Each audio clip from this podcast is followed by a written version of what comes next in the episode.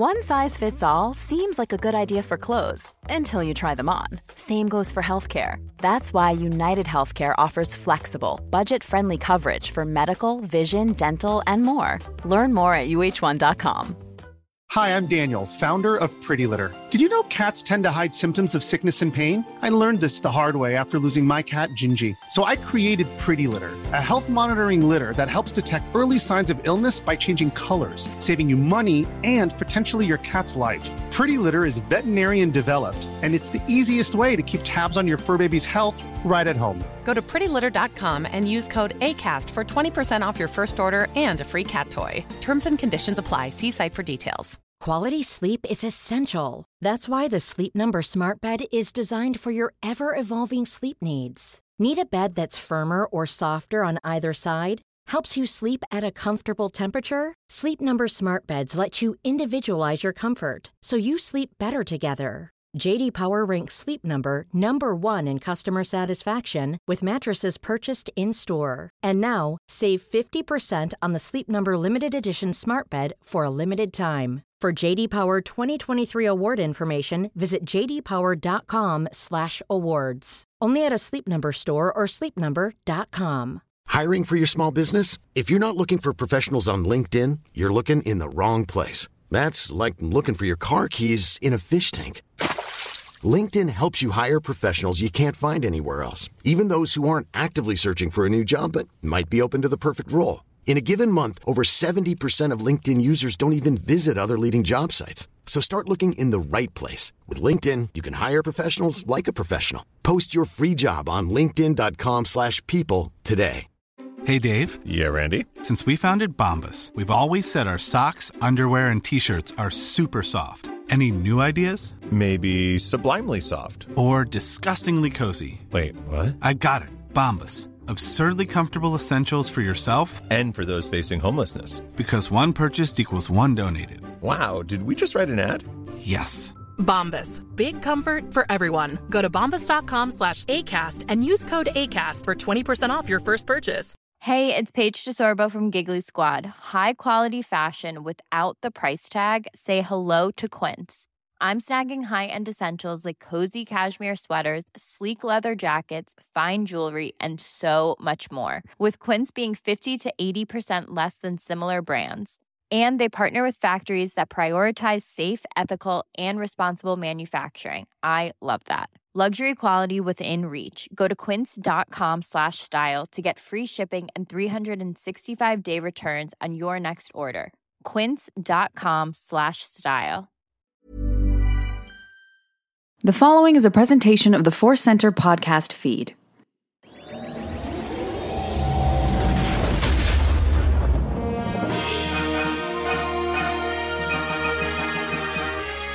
From the center of the galaxy, this is the Force Center podcast feed. I'm Ken Napzok. I'm Joseph Scrimshaw. And we've got a special guest today, Joseph. We do. The tickle in your voice has already got me excited. We have a great guest. He has appeared on Force Center before, but never on the main show.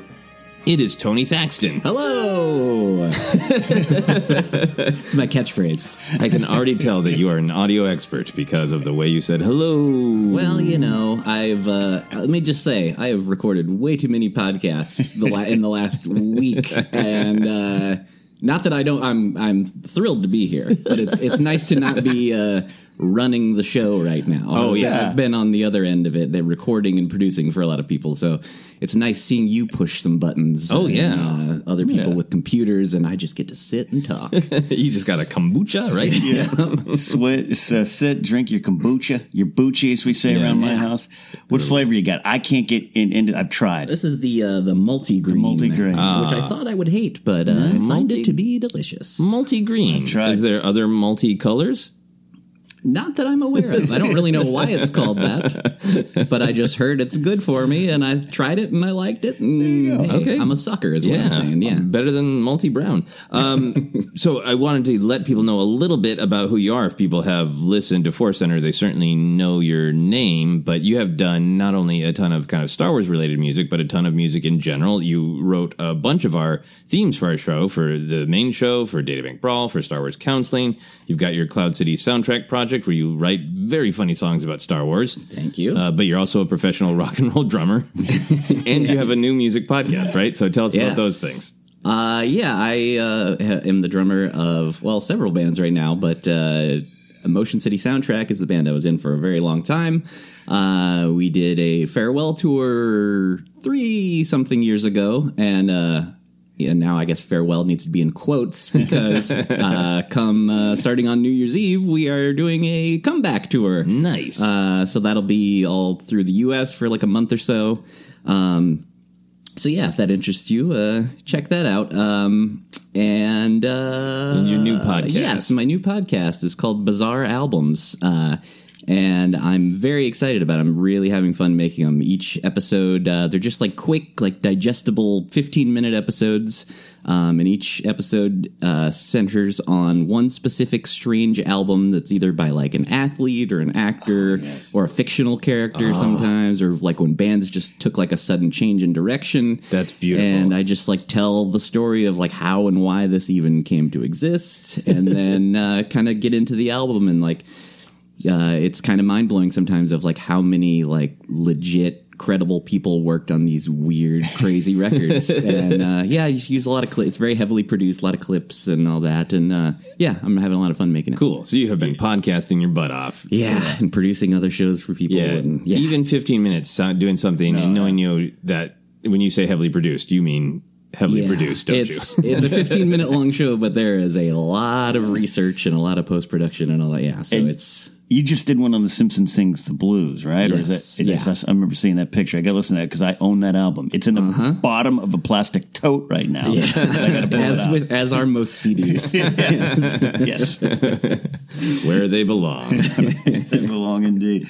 Uh, we're gonna have a lot of fun talking Star Wars with Tony today. Uh, music in a galaxy far, far away. Uh, would that be awesome if we just randomly had that topic planned and Tony just happened to wander in? But I think we tailored it a little bit to uh, A little bit. many uh, skills this man has, but this is uh, one we definitely want to explore. Uh, before we get to that and all the news, today's podcast is brought to you by Audible. Get a free audiobook download and a 30-day free trial at audibletrial.com slash force center. Over 180,000 titles to choose from for your iPhone, Android, Kindle, or MP3 player. As always, do a little bit later. We have our Force Center recommends an audiobook we think you should try out on us. We'd like to catch up with Star Wars or, or life adventures.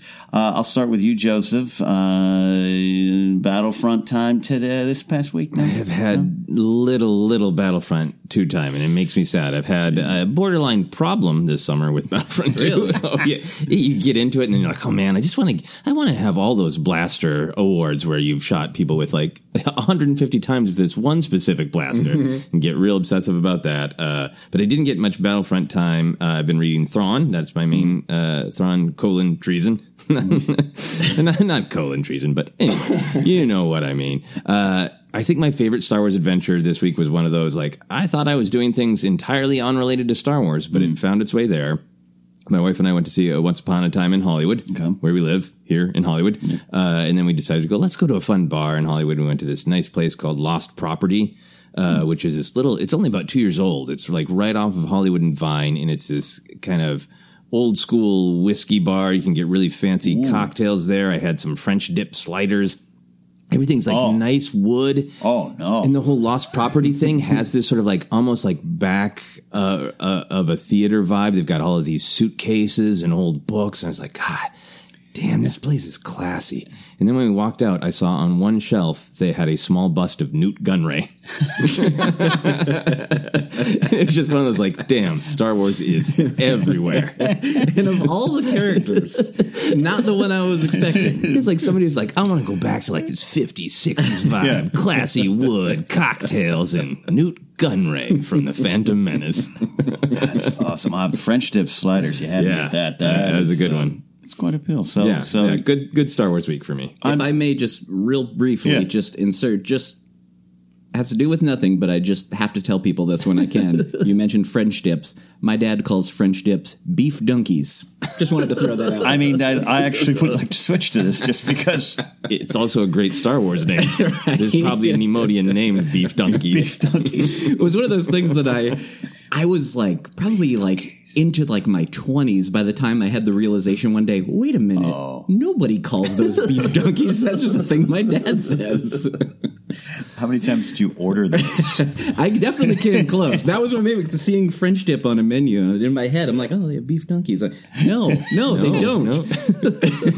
Beef Sorry. donkey nope, nope. You're Carry speaking- on with the Star Wars. Speaking my language there. Uh, Star Wars Adventures for me, nothing to speak. I'm, so I'm in the middle of the longest move in documented history. Yeah. Uh, I, I because of a weird situation, I have to stay in my apartment to manage it for a little bit. So I have to maintain a presence there. So um, every day, though, this week I've gone back over with the intent with some plastic totes, some some pop, popcorn, packing peanuts to take down some of my Star Wars stuff. Yeah. And every day I don't do it because I don't want to disturb it. Oh, You know what I like mean? your, your little like Star Wars uh, display you've created. Exactly. I took down my Enfys Nest, my Rey speeder, and uh, uh, the speeder bike. Put those in a nice box. Yeah. Uh, but every day I'm like, I'm just not ready. I'm not ready because I don't necessarily know if they're all going up again. And I, I built the storage shed, which nearly killed me and my father in the Burbank heat, putting it together. And I know, I know there's going to be more things locked up than displayed. Okay. So I'm having this weird, like, I don't want to do it yet. I don't want to do it. I need that old Luke bobblehead up on the shelf for at least a couple more days. Have you taken a photo of the display so you can at least look at them on your phone? I'm going to do that tonight's part of them. And yes, I was like, let me preserve it and also have a, you know, a continuity photo. Make sure they all go together. Uh, have you had any specific Star Wars adventure this week, Tony? Uh, I have actually. Uh, there's been a. I feel like there's weirdly been a little bit less Star Wars in my life lately. However, I don't mean like not intentional or anything. no, no hard feelings. Uh, it's just kind of how life is. I've just been very busy lately. But in the middle of my busyness last week, I made my second trip to Galaxy's Edge. Oh, nice. Yeah. Had a, a friend of mine just had a birthday and he had not been yet. And uh, I had a little bit of a Disneyland hookup. So Oh, uh, we went and uh, we went and uh, enjoyed some Galaxy's Edge again. Nice. And uh, yeah. Delightful. Caught lots of things that I missed the first time. Yeah, yeah. I feel like that's going to continue to happen for a while. I think it's very interactive. There was one thing I saw that was really cool, and I know you don't want to spoil it for people who might discover it, but I saw it in the morning the one day I was there, uh-huh. and then I didn't see it again at all. And I I've been wondering the whole time, like, is it broken? Do you have to do something to activate it, or is it really like that kind of cool thing where like if you want to see that one weird thing hidden in the corner, you have to come in the morning? Uh, without giving anything away, does this Yes. have to do with water? Yes. Yeah. Okay, we'll talk after the podcast. I haven't, I You have haven't the answers? Yet, Uh, well, I don't know, but I, I have seen it multiple times. Okay, so I don't think it's necessarily a certain time of day. different day okay, parts. cool, Okay. cool. Oh man, yeah, but two is great. But that is that is one of my favorite. Yeah. th- that's literally one of my favorite things. There, it's such a like minor thing, but it's such a cool thing. yeah. Awesome. I cannot wait to go. And then we could have an actual open conversation off, off air. Life is full of awesome what ifs, and some not so much, like unexpected medical costs. That's why United Healthcare provides Health Protector Guard fixed indemnity insurance plans to supplement your primary plan and help manage out of pocket costs. Learn more at uh1.com. Hi, I'm Daniel, founder of Pretty Litter. Did you know cats tend to hide symptoms of sickness and pain? I learned this the hard way after losing my cat, Gingy. So I created Pretty Litter, a health monitoring litter that helps detect early signs of illness by changing colors, saving you money and potentially your cat's life. Pretty Litter is veterinarian developed, and it's the easiest way to keep tabs on your fur baby's health right at home. Go to prettylitter.com and use code ACAST for 20% off your first order and a free cat toy. Terms and conditions apply. See site for details. A lot can happen in three years, like a chatbot may be your new best friend. But what won't change? Needing health insurance. United Healthcare Tri Term Medical Plans, underwritten by Golden Rule Insurance Company, offer flexible, budget friendly coverage that lasts nearly three years in some states. Learn more at uh1.com. Quality sleep is essential. That's why the Sleep Number Smart Bed is designed for your ever evolving sleep needs. Need a bed that's firmer or softer on either side? Helps you sleep at a comfortable temperature? Sleep Number Smart Beds let you individualize your comfort so you sleep better together. JD Power ranks Sleep Number number 1 in customer satisfaction with mattresses purchased in-store. And now, save 50% on the Sleep Number limited edition Smart Bed for a limited time. For JD Power 2023 award information, visit jdpower.com/awards. Only at a Sleep Number store or sleepnumber.com. Planning for your next trip? Elevate your travel style with Quince. Quince has all the jet-setting essentials you'll want for your next getaway, like European linen, premium luggage options, buttery soft Italian leather bags, and so much more. And is all priced at 50 to 80% less than similar brands. Plus, Quince only works with factories that use safe and ethical manufacturing practices. Pack your bags with high-quality essentials you'll be wearing for vacations to come with Quince. Go to quince.com slash pack for free shipping and 365-day returns. This is Paige, the co-host of Giggly Squad, and I want to tell you about a company that I've been loving, Olive June. Olive June gives you everything that you need for a salon quality manicure in one box. And if you break it down, it really comes out to $2 a manicure, which is absolutely insane. It's also so easy to get salon worthy nails at home with Olive and June. The difference between how your nails used to look when you did them yourself and now with the Mani system is a complete game changer. The best thing about Olive and June too is it's a quick dry. Dries in about one minute, lasts for five days, and full coverage in up to one to two coats. Visit oliveandjune.com slash perfectmani20 for 20% off your first system. That's oliveandjune.com slash perfectmani20 for 20% off your first system. Uh, we are going to dive into Star Wars news here, and uh, yeah, look, here's the thing: every week you'll hear a lot of people, including us, say, "Yeah, star- slow Star Wars new week, news week." I don't necessarily think it's slow, but I go into the Google machine and I type up Star Wars news, and things pop up, and I'm like, I don't want to see this. I can't. Nope, and it puts me into a very less news bubbly location. Rumors and speculation and all that kind of thing, right? Rumors, leaks, and alleged leaks, and you know we don't know if, if if all that's true or not. But I just don't want to go down that path. Yeah. So last night I literally did the ah like close the laptop type of thing. So we're gonna try to stay away from all that here, but plenty to talk about, uh, including this first story here. Uh, this is the Disney Star Wars Disney Plus release plan. Nothing I'd say surprising, but some clarifications. Read an article from CNET. A lot of stuff about Disney Plus, uh, about what's going to be on there, movies, uh, not just Star Wars, original programming. There- There's going to be a lot on there for seven bucks to start. Uh, that's part of the plan. That's what Uncle Bob wants. But at launch, we know The Mandalorian will be there, Rogue One in episodes one through seven.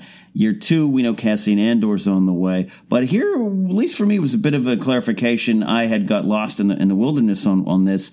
Uh, year one, the Clone Wars season seven, not available at release. Just give they got a, a year time frame, the first year. Right. So, with, by November 2020. Potentially, yeah. that- That's that's what I'm kind of looking at it too, because that's Cassian Andor seems to be set in that time, the 2020 November fall range. Yeah. Well, but the the year one, year two thing, is, I think they must mean that Clone Wars will the new season of Clone Wars will debut by sometime before November 2020. Exactly, just a, a very uh, a fluid. Yeah. In this year, you'll get it. And I, I got to be honest, I, I had thought I'd been under the impression that maybe there was a more of a hard release date. I don't know. So good confirmation on that one. Also, final note: Solo and the Last Jedi are finishing up their con- contractual obligations at other places. Uh, they'll be added later, and uh, of course, Rise of Skywalker will be there as well. Any surprises, thoughts as we race towards this new streaming war? I'm surprised that they still haven't confirmed, like very, very clearly. I know there have been different discussions about whether The Mandalorian is going to be a binge, and if not, exactly what the release schedule is. Because I think that we, there's been some reporting that it's not a binge, but I don't think that. But that's like sources have told reliable reporter, but it, it's not like Disney has come out and said, "Nope, it's going to be every Tuesday. Sit down with the family for some Mandalorian fun." Mhm. I've wondered that myself because yeah, I hadn't heard anything either way. Yeah, yeah. Yeah, just going over the notes here right now, and there's nothing in there. And that where that, that came from Brez Breznican, right? Yeah. Early on, uh, not a binge, maybe the first or second episode. But yeah, a lot of it's uh, they're not nailing that down. Yeah. The, what, what does that make you feel? What do you want? I want I want clarity always in everything. Relationships, Mandalorian release schedule, clarity. That's the most important thing there is clarity. Uh, but no, I want I want a, a release schedule. I want weekly because I think otherwise it just disappears into the noise of Bingeville. Yeah. You know, and it that means there's like maybe two weeks where people are talking about the Mandalorian, but if there's a whole week to speculate and discuss and like gif your favorite moments. I think that's where a lot more kind of a, a healthy enjoyment and fandom will come with that week separation. I agree. I agree. I, I yeah, binging. I just don't have the time I, as as much as I wish I would have the time. But I just you know to sit down on a Friday night and go to Saturday morning. I just know that's not the way I live my life. So I want to be able to build up the anticipation, take a look, enjoy all the little moments there. I, I don't know. I don't know. What do you think, Rockstar? Were you traveling around in your tour bus? I'm kidding. I'm also insanely, insanely jealous. Uh, I'm I'm kind of mixed. Like, I, part of me wants to be able to just watch it all at once, but uh, I do kind of miss sometimes uh, the the week to week thing. I know it happens a little bit here and there, but and obviously I know like network shows still do it. But I feel like the last time I I guess I kind of had that with Breaking Bad was maybe the last Yeah. thing. But like I remember how much fun. Lost was for me when that was airing of like that thing of like just then for the next week talking with friends about like what you were speculating was going on and all these theories. And then you know I'm sure if it if this ends up being weekly I'll probably do the same thing that I did with Lost where I'll watch the new episode freak out about it and then watch it several more times before the next one comes out and so like catch all the little things before the next one That is an excellent point. I'm glad you said that, Tony, because I, I, I could totally get behind the idea of binging because who doesn't Mm-hmm. love the next one, next one, next one? But what you just said with these big type of shows, Game of Thrones comes to mind of like, you learn a lot by rewatching the episodes. Mm-hmm. And if you run all the way through it, that's great. You're going to get the show and you're going to probably watch the whole season again. But I, I like kind of stewing in those juices of picking up on things. Yeah, totally. And I feel like Star Wars is like, uh, you know, the perfect thing for that. I feel like maybe that's even where it almost all started of rewatching a thing a million times. Oh yeah, there's a lot of yeah stewing and juices It's central to Star Wars. Yeah. Oh, beef donkeys. Uh, I'm also really excited that they. I don't know if they confirmed this before and I missed it, but that all the seasons of Rebels are going to be there because I do want to do a binge rewatch of, that. Rebels, right? That's a good. I didn't put that in my notes. Did I miss it? It's in there. It's, all the way there. down at the bottom of like other Oh, Disney yeah. series that will be there. So I'm really excited. I know you can buy the discs and all that, Yeah. but I'm excited to just for my seven bucks a month just power Absolutely. Mm-hmm. through all of Rebels at once. and the Phineas and Ferb movie, movie working title. That's, that's they're, they're gonna they're gonna really lock that in. And crazy, and just looking at a lot. I mean, you know, we don't talk uh, about Marvel often, but just what they're offering in terms of Marvel too. It gives me it's it's exciting. I'm not a huge MCU fan, but it it it, it excites me. Um, to think, well, Star Wars could eventually hit this kind of stuff too. It already is going to have a lot, but Yeah, more coming. Absolutely. Speaking of Mandalorian, we're going to talk a little bit about Giancarlo Esposito. He uh, is uh, known for playing kind of criminal uh, characters, underworld characters, if you will. And he was uh, promoting uh, a project uh, that he's working on right now. And as always, anytime you're promoting on something and you have something to do with Star Wars, you're going to get that question. So while he's uh, promoting the epic series Godfather of Harlem, he was asked about his character in The Mandalorian. And he says, in a way, you might call him an underworld character. You may also look at him as a savior, as someone who might bring back some order to the world after it's all collapsed. He did say he also filmed most of it. I, I for me, this is uh, me took looking at the notes. Most of his scenes and work were in the volume, which we keep hearing about, where Cameron filmed a lot of Avatar stuff, and where Favreau's doing most of this show, big soundstage, high tech stuff. Uh, and he said he kind of hinted that that maybe that means uh, you know he's not fully humanoid. Uh, could be something different. Uh, he was playing around with that there. Now, Interesting. We'll follow up a little bit because at the I think in my, in my notes I put San Diego Comic Con trailer footage. That's incorrect. Celebration. All the conventions roll into one. All the S ones. yeah. Uh, we did see some footage, and maybe we should start there, Joseph. I thought we saw him in a TIE fighter. we straight up saw Gus Fring flying a Tie Fighter in that footage. Right? Yes. Yes. Okay. So I'm starting to think that that footage that we saw at Mm-hmm. Star Wars Celebration and that anybody can watch uh, pirated on YouTube if you want to be a scoundrel um, like that. Uh, no judgment. Um, that a lot of that was not finished in Mm-hmm. that he's going to do some crazier things. I like that. Have you watched this footage? I am a scoundrel, yes. You wanted to stew in those scoundrel juices. yeah. Yeah. And it, it, it made me very excited. I was excited about the show anyways. Yeah. And seeing that, uh, yeah, I thought it looked super cool. Yeah. Um, do, what, is it, we're supposed to be getting like an official preview soon, right? D23, yeah. And when is that? Uh, August 23rd, 24th, 25th. Oh, okay. Yeah, So very soon. So I think we'll get a full trailer. So yeah, because uh, the one thing that's uh, we talked about on the show that weirded me out about the Mandalorian tra- uh, trailer is one character who just straight up has human glasses, like he's Oh, been to yeah. lens crafters. Right. right. yeah, that did throw me. Yes. But now I'm really thinking like, okay, maybe there's a possibility. Maybe uh, Gus Fring is a Duros. You know, Mm-hmm. maybe he's a humanoid alien, and they just haven't done any of that work in the footage that they showed us. Maybe they're gonna just take off those lens crafter glasses. Maybe he's gonna have a Lobot head.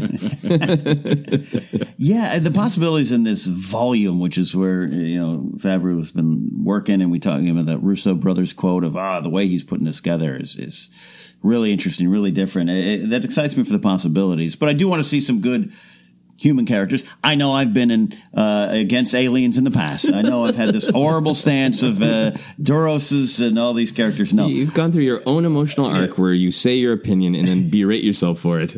the story of my life, literally. Um, but yeah, like I, uh, this this great uh, compelling actor, this performer coming in, I want to be able to, to to see him. I'd like to be able to see him, but Yeah. I'm not going to be opposed to if, if they do some work there. Uh, Tony, what do you expecting from the Mandalorian? This is our chance to really kind of spend a second with you about that. You're excited, you're looking forward to, but what about it?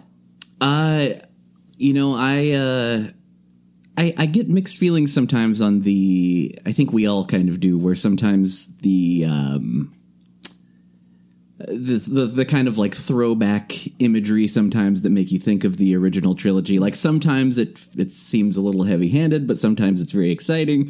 And I feel like there was definitely a lot in some of the clips that I saw of of that kind of thing, but in a way that excited me. Yeah, yeah. And um, like I prefer when that happens visually and, instead of like lines that are you know right or like direct quotes from other movies or something. um, so I liked that. It seemed like a lot of uh, um, yeah imagery that we know and, and love, and uh, I'm really curious to see um, how it. How it, I mean, I want to say if, but I feel like it's how it will tie into a bigger picture.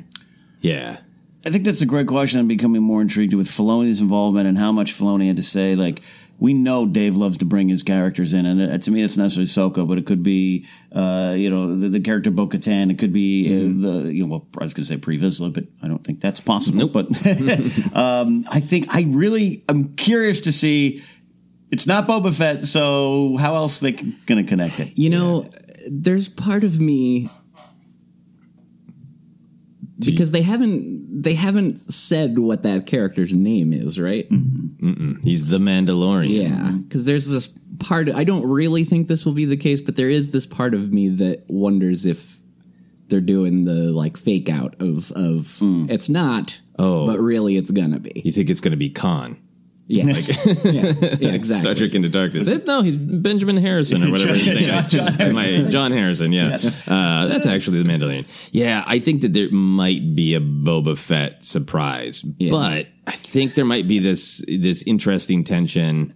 I I really hope that they get into like, okay, we've talked a lot about the Mandalorian on Society on the Clone Wars and Rebels, and then Boba Fett's not a Mandalorian. So let's just finally deal with that. Let's Yeah. have Yeah. Boba Fett have survived. Let's show how our Mandalorian is kind of what people thought Boba Fett was going to be back in Yeah. the day as a, a mysterious gunslinger who doesn't say anything. That's not uh-huh. really who Boba Fett is anymore. So let's mm-hmm. just bring them together. Yeah, And have No, those it- two characters meet and contrast. I think that would be awesome. I do too. I, ho- I hope that you're right. Like, I don't want to be right. The only reason I've had that thought is just that they have not said the character's name, Right. which I find slightly odd at this point. Yeah. because have they've revealed some of the other names, haven't they? Oh, yeah. Oh, yeah, yeah, yeah. I just find it strange they haven't said the main character's Yeah. name. One of my favorite parts of Star Wars Celebration is being in that panel when they said the names for the first time. You know, uh-huh. you're in a big auditorium and it's kind of echoey, and a bunch of Star Wars fans going, What was the name? Sherba Fada? Sheba, Sheba Doob. Like nobody, nobody could hear it. There were no actual letters to see how to spell it. Thousands of Star Wars fans going, I want to know the name, but I didn't hear it. I must get it right in a trivia contest. Uh, well, Mandalorian will be out, whether it's bingeable, uh, weekly, uh, bingeable week, we'll find out, but it's coming out, and Giancarlo Esposito is in it. Uh, final story of the day. This is about comic books, which brings up a fun question about what we want from our supplemental canon as we get on this journey to the rise of Skywalker. Marvel's Star Wars Allegiance, the new comic, four issue comic, coming out October 9th. Uh, we got some images uh, that were, were I'm sort of released. I won't necessarily say it's a leak, just kind of one of these preview things. Um, it's hard to tell. It comes from a German website, the Jedi Bibliotheca, which is not even. The, it's Yeah. weird. The internet's weird, people. Um, but we got Rey fighting a creature. We got Leia, Rose, Chewie, 3PO, and R2 planning their next move. Finn and BB-8 in trouble, and the Millennium Falcon is not at Disneyland. That's something they might have to answer. So, I guess, Tony, we'll start with you here. Are you up to date on the books, the comics, all the new modern canon? No, not at all. Um, I'm bad with that side of Star Hmm. Wars. I, I have tried, um, and uh, the comics are a little easier for me. Hmm. Uh, I'll come back to that though. The, but the, the the books themselves, I like a lot of times will hear about new ones or see them and, and think like, oh, that that might be really fun. I like it. And then every time I have attempted to read a Star Wars novel, um, for me, when I think I've talked to to Alex at Star Wars Minute about this, uh, the um, you take the imagery away from me, and it just then it really emphasizes the silliness of all of it, it kind Yeah, of, and it's just like I, I it just kind of doesn't work for me. Right. Um, so I have a really hard time with the books. Um, but that said, the comics I, I enjoy a little more because you can see. Um, but uh, I just when they started doing the new ones, uh, I was getting them and keeping up with them for a while, but then I just got too overwhelmed, and there was just so many, and then so many tie-ins, and I was like, wait, which one comes first? And I just I got overwhelmed and I stopped. Vader down, Tony out. Yeah. that crossover. Okay. I want to like them, but I just it's just too much for me. Yeah, I think I think that's probably more common a thought or opinion or just situation where it's like people, you know, you can't constantly go. I go to my shop and pick up my stack, and I'm like, this just shows how much money I'm putting into Yeah, this exactly. monthly. It's kind of scary, Joseph. We're we're potentially going to get some answers. I don't know, I, I, answers. Ideas about episode nine. What, what, what do you think about this here? I, you know, looking at those pages in particular, it really struck me is I don't think it's going to tie in super directly to episode nine. We got a bunch of books coming out that are before episode nine. These images in particular just really did look like, well, let's set the tone of the galaxy. Hmm. Exactly how small is the resistance? Exactly how unfriendly is the rest of the galaxy to hmm. it? It, it just almost, it almost had the vibe of reading Star Wars comic books back in the 80s for those of us who are alive to do it. Whereas, Right. like, this does not have a direct relationship to the movies. This is just some adventures Yeah. that our friends are having in the middle of this war. It seems like really an effort to go like, look, the first two movies set up the actual war. We want to have this big expanse where we can tell the story of the war. And here's some stories from the war. Yeah. Stories from Star Wars, stories from the wars. Yeah, I think that's a great point. I think also um, four movies into this new era now, every time there's all these tie-ins or things leading up to it, and it never super factors in. Uh, Rogue One Catalyst might have been the most, you know. Well, if you read that, you might understand the movie a little bit more there. Yeah. But but I think we're getting used to like, all right, cool. I'll read this and I'll know a little bit, but I know is it going to be. I'm not going to be in episode nine, but I'm going. I'm so glad I read issue two of Star Wars Allegiance. Yeah, I mean, this thing is probably not going to finish before the movie comes out. We got confirmation um, from Charles Soule online that his uh, Rise of Kylo Ren comic book is not going to finish before the movie comes out. So it is possible that this one has the last issue that's like, yeah, now this is something that's like, whoops, we wouldn't want to say that before the movie. Yeah. But now, now it can be known. Right. Yeah. Right. I'm looking forward to that Claude comic spinoff too. Coming after that, yeah. uh, Tony, uh, it seems like as someone who, who doesn't get a chance to read all these, too, you don't necessarily want any big answers in a book that you're going to miss. No, not really. And I think that was initially when I was getting those new comics, especially when they started doing the the Journey to the Force Awakens stuff. Like I was really, you know, because that was the first like new movie in so long, so I was extra excited. And then I was getting all those comics and like thinking like, oh, is this is really gonna like be set. in. And then I read them and was kind of like, eh, okay, like it, I didn't dislike it, but it was just kind of like kind of forgettable, if I'm being honest, for me. Um, and uh, yeah, so like, uh, and I, I think that's just kind of what they have to do because if they put these huge things that are you know really important, like most people are not going to be reading. A lot more people are going to see the movie than read the comics. Yeah, absolutely. yeah. Yeah. Absolutely. And we got the, the I got to read that Pirate's Price. That's the book that sets up what the Falcon's doing. Uh, That- that's- at- on Batuu. On Batuu, right? Yeah, yeah. yeah. oh yeah. Which is it's I love I do love that we're in a world where we have to get the answer of why the Millennium Falcon is not going to be at a theme park. In Come order be to kidding. fully understand my trip to Disneyland, I need to get a book. I hope it also explains the exit signs now in the Falcon. Yeah, and why they're not in Aurebesh, right? Hondo's like, I decided to install it in exotic language. I would love if after episode nine, uh, Disney just removed the Falcon from Galaxy's Edge. I was like, no, it's not canon. And it's it's it's gone. It's, it's not. Yeah, put something else there. Dash Rendar's Outrider. And fans What? riot. So that is the news this week. A lot more uh, coming as we race towards D23 trailers, rumors of trailers, and a lot more, including those pesky leaks. We'll talk about them here on Force Center. Before we move on to the main topic, we want to do our Force Center recommends an audiobook we think you should try out on us. That is right. I always try to find one that somehow fits our main theme, and I was trying to look for kind of new canon stuff that had some musician's perspective in it, and I came up with From a Certain Point of View anthology. There's some great stories in there. Uh, there's some weird stories in there, and everything in between. So I suggest checking that out. Absolutely. And to down your, down, download your free audiobook today, go to audibletrial.com slash force center. Again, that's audibletrial.com slash force center for your free audiobook. Try one out on us. And now we're going to take a look at music in a galaxy far, far away. That is right. We've been wanting to do this topic for a long time, and it just seemed appropriate since you were here, Tony, and you are uh, an appreciator and a maker of music in general, and also Star Wars music. So I want to spend some time talking about the uh, diegetic and the non-diegetic music in Mm-hmm. Star Wars, the stuff that's in the world and the stuff that is outside of the world. That is John Williams and other composers waving their batons. so, uh, Tony, I just want to start a little bit with your perspective. So, you've made different kinds of Star Wars music, like particularly for Force Center. Yes. Uh, I've I've said like, hey, I want it to sound a little bit like this part of the soundtrack or have this mood. So you've kind of gone through the exercise of making kind of Star Wars music, attempting to, yeah. attempting to, and then you've you've approached Star Wars with music from a point of parody by writing all your Cloud City soundtrack songs.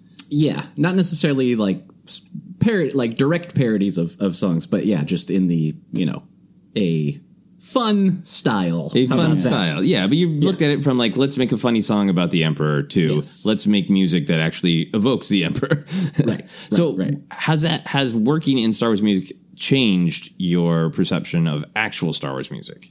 Um, I don't think so. Uh, I think at least with like the like silly Star Wars songs that I've done, like that's just like it's this whole other thing. They're usually you know kind of like rock songs or just like they're kind of all over the place uh, in style. Yeah, sometimes they're just short little ditties and different styles, but then um, yeah, never taking themselves seriously, and sometimes not even really about Star Wars, but it just happens to be a. I'll you know use a, a character, but what they are doing in the song really has nothing to do with Star Wars. Um, it's just silliness. Um, but yeah, as far as like the music that I've done for like Force Center and everything, yeah, when you have uh, told me, you know, you wanted things to sound kind of like make you think of this and this, um, it's weird. I I don't. Um, for as long as I have been playing music and as much as I enjoy music, I don't think I think of it like a lot of people do. Like I, I don't. Um, like it, like if if someone says to me, I want something that really like evokes blah blah blah, and, and they tell me like a certain like feeling they want. Sometimes like I struggle with that Yeah. sometimes because I, I I just I don't think like that a lot with music. Like I. Um, so I'm like, I'm not sure if I even really know what that means. but then if like, I think there are times you've like told me like specific pieces from the soundtrack or something. You're like something, you know, in in the vein of this, like that. I can I can Yeah. run with stuff then. Um, and uh, what I found and, and I actually like doing that kind of thing. Like I've I've done it in various styles, like where people have needed like sound alike music for things, and I actually really enjoy that. It's kind of like a fun challenge to like make something that makes you think of that, but is clearly different though at the same time. I think that's always a fun challenge. Um, but what was kind of interesting to me, it, and I didn't stumble into this when necessarily doing the Force Center music, but um, have you guys listened to the soundtrack show? With, with David Collins. Yes. Yeah, yeah. I've, I've heard a lot of his Star Wars, his previous work. I Yeah. haven't. Yes. It's Long a story it's a short, yes. really great show, and there are several Star Wars episodes, and he goes through the um, the different soundtracks, obviously, and uh, when he he's great at explaining things to like on the technical side like if you do know a lot about music and music theory and all that he's great but then also he's great at just explaining it for even if you don't know anything about music Sort of a little bit more of like the emotional. um, sort of, or just like even if he's like explaining like a music theory thing, he's great at like dumbing it down to Okay. like, make it make sense to an. To, uh, to let you know why it's significant Yes. that this theme begins with a minor sixth, but the next one begins with a minor whatever Yes. is another correct musical number uh, that I don't know. Uh, I should also say that you're. I think you have made a contribution for Force Center listeners in particular to how they perceive films, in Uh-huh. particular The Force Awakens, because you did the great. Uh, track for Jennifer Landis show, Oh. Happy Beeps, where you, I think, really successfully uh, discovered the musicality, the funky musicality of BB-8's. that was speech. that was fun. That was a really fun one to make. Yeah, yeah. So now I, I we hear from a lot of fans who are like, oh, when BB-8 says that's the Ileenium system, that's the start of Tony's song. I know. I've done that now too. If I hear that those specific samples that I used, it's very distracting to me now. Yeah. They've, it's really amazing the power of music Yeah. that it's like, well, now I cannot disassociate it Mm-hmm. from hearing the funky beat that you put behind BB-8. right. um, but what what I was going to say with the, the the soundtrack show thing was that, um, and I don't want this uh, to sound like I'm dissing John Williams because I think he's incredible, but uh, what I found interesting that I never knew was so much of the music that he did, at least for Star Wars, was really like what you and I did, where you said, I want something that kind of sounds like this. And then he did that. yeah. Uh, I didn't realize how much of that it was like, oh, you, John Williams just kind of makes sound alikes because he talks about things that were in like the temp score and the rough cut and Yeah. everything. And he would play the pieces that were there and then play what it was. Like, oh, yeah. It, Yeah. it- it- I, I never knew any of that, and it kind of blew my mind. Yeah, I think it, it's kind of fascinating that it, it matches a lot of what Lucas did, especially with the original Star Wars. Of like, well, yeah, I have these ideas of what it is, but but it's kind of a collage of other stuff that I love. Yeah. in order Yeah. to create this feeling of this myth that we all kind of know, but it's also brand new. Yeah. It's really cool that the music has that same perspective too. I like that. Yeah. Good point. Uh, so let's talk about the Star Wars music in general. Let's uh, dive in. When we think of Star Wars music, what is the first thing that comes to mind? Ken, when somebody just says Star Wars music, what plays in your head? Uh, the Star Wars opening theme, the Okay. the, the, the the credits, the roll, everything, Yeah. just being kind of blown out of your seat. Uh, no matter when you watch it at home, uh, in the theater, your first time hearing it. I remember like Revenge of the Sith at the Cinerama Dome. Yeah. and just being like, ah, Star Wars is all around me because it's music. There's obviously softer stuff, everything. There's a lot, but I just Star Wars music. I just like ah, it's in, it's in my brain.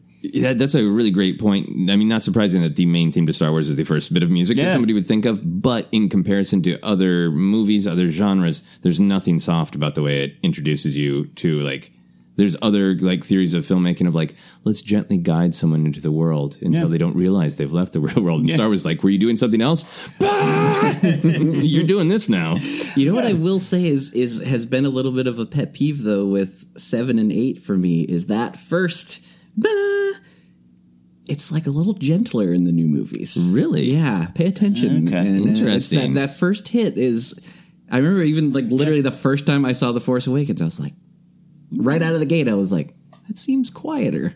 Interesting. Yeah, because they re re-record it every time. Yeah. So uh, that's an interesting choice. I wonder if it really was like, yeah, we don't want to knock elderly people down when they're walking to their seat with their popcorn and literally knock them off their seat. Uh, Tony, for you, when you think Star Wars music, what's the first thing that plays in your mind? Uh, same thing. That main theme. Um, yeah, that's just yeah, that's where I go immediately. I mean, I feel like the Imperial March is probably close behind. Yeah. I feel like because I feel like in a way that's almost maybe even the more famous piece. Mm-hmm. Maybe. Uh, yeah, this might be my biased perspective as somebody who loves music and I've played the drums, but I don't have a vocabulary for music. Uh-huh. I think the Imperial March is really easy for almost anyone to hum or play in their head. Yeah. And I think mm-hmm. there's something that gives it extra power then you can just like immediately grab mm-hmm. onto it no matter your kind of level of musicality. Yeah, it's a great single. It's a great it's John Williams' It's greatest radio hit. airplay, man. Yeah. For me, the the first thing that jumps into my mind is the the Force theme, the binary sunset.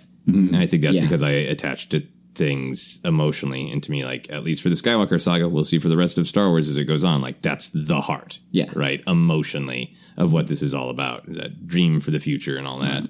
Uh Ken, what do you think is powerful about Star Wars music? As Tony was saying, like there's been other music like it. John Williams freely is saying, like, yeah, yeah, no, we were going for this kind of music, so I wrote that kind of music. Sure, it's mine, but is it for you? Is it is it that emotional match the character's story? Is it technical musicality, nostalgia? What's the power? Nostalgia always has has a has a little little uh, little handhold. there. well, I'm thinking. So I'm just thinking of Justin Williams' other work. I've always said Indiana Jones is my favorite movie character, but other than the main theme and just a lot of music I know I enjoy in the series, there isn't things that I can go, oh, that's Marion's theme. Oh, Right. this.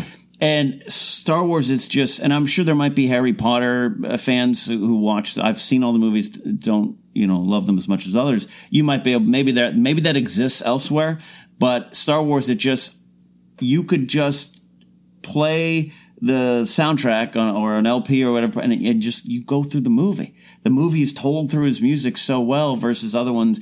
Not saying he didn't do it because again, it sounds like we're hacking on John Williams here. No, it's just like with Indiana Jones, like I just I I don't know the music outside of the opening and end credits. Yeah. you know, Uh, Yeah. and that's just that's why it's so powerful to me. I can hear a hear a beat, and I'm like, oh, that's when so and so did something. Okay, so i- i- do you think that's a reflection of how often you've watched, or is it just that you feel like the music is successful in telling a story? That like whatever scene you're in, you feel it. I think it is. It is because the the, the, music tells the story. Uh, yes, we've seen it a lot, and everything, but I've seen I've seen Indiana Jones so many times. Yeah. and I still I could not tell you a, p- a piece of music. You don't know right the now. Nazi face melt march. Yeah, right, right. Yeah, I don't know if there is such a thing.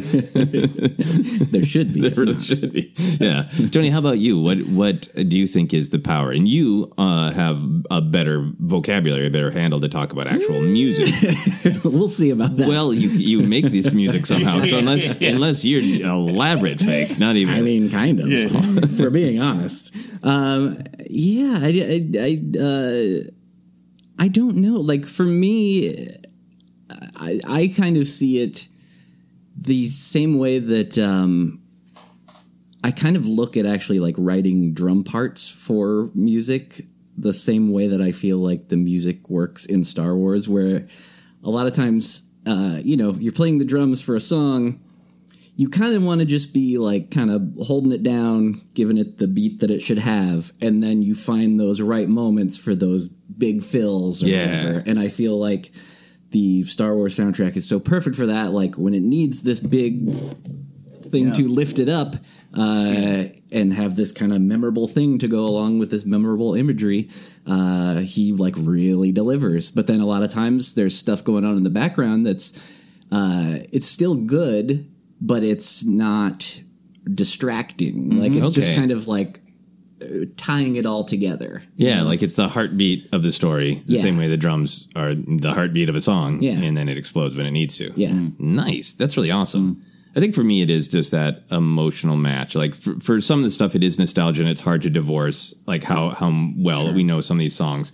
But I just kind of feel like, hey, uh, vaguely melancholy, but dreaming about the future. What does that sound like? Like that mm-hmm. emotion sounds like, you know, and, and that feeling of like, all right, I'm going to go on an adventure. That's just like what the main theme sounds like. And there's, there's so many things to me. And I think that's the power of John Williams music. I think if anybody had ever asked me, what does it sound like when a shark might be in the water? I'd be like, I don't know, but that's exactly, I think even divorcing it from knowing that Yeah. that's what that emotion sounds like. Of there might be something lurking under the surface, and I think he's so good at finding music that just does match uh, on some cultural level what what we're supposed meant to be feeling in the moment, what the characters are meant to be feeling. Yeah. Um, Yeah. And I think because of that, some of it, a lot of it has this uh, sort of musical style that evokes something older and something like bigger than us and kind of ancient and gets to that idea that I think Lucas really wanted in particularly in the original trilogy of that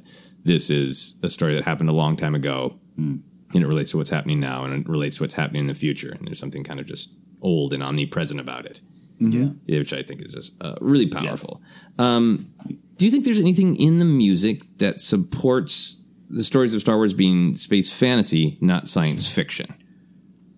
Ken? I, I would defer to a smarter music man than me, but uh, and also I you know I, I am not so much a I'm not a giant sci-fi fan, but I'm trying to go to the uh, Star Trek's the easy spot. But there's some great themes in Star Trek, but it's there there's there's life in Williams' music. It's not cold and sterile. It's not literally. I'm thinking of like science in a lab and a cold Yeah. egg. That's not science fiction, but you know what I mean. Like this, just I don't know if the Ewoks theme could exist in a in 2011 and a half, uh, the Yeah. third sequel uh, to the series. Uh, you know, like this is something very. It's just, it's just that's it's fantasy. Yeah. that is fantasy to me. Yeah, it's- Ewoks marching. It's whimsical. Yeah, yeah, yeah. How about you, Tony? Any anything that s- cries fantasy to you rather than action movie or science fiction or Um, I mean, f- I don't think I'm necessarily saying anything new with this, but I, you know, I think just the fact that they did use an orchestral score, Yeah. and not do the. I feel like you know before that, science fiction was usually just like synthesizers and theremins, and you know, Yeah. lots of like futuristic kind of you know bleeps and bloops and all that stuff. right? Yeah. A lot of it was atmospheric noises, not a constant bed of music. Yeah. Yeah. And uh, yeah, I think it, it gave it uh, a whole different feeling just because for that alone, I think, um, you know, and I think made it less cheesy. Like I really do think that made a huge difference. Like I think if if it would have been the synthesizers and all that, like think of how different that would seem. Oh yeah, it would not have that timeless feel. Mm-hmm. Every every beat, every moment, every shot, every good acting choice that gives it that like there's weight to the past and we're worried about the future. Like that that would not be there if there was like shaft music playing in the background, right? I have not dug that name in a long time. You know that doesn't land.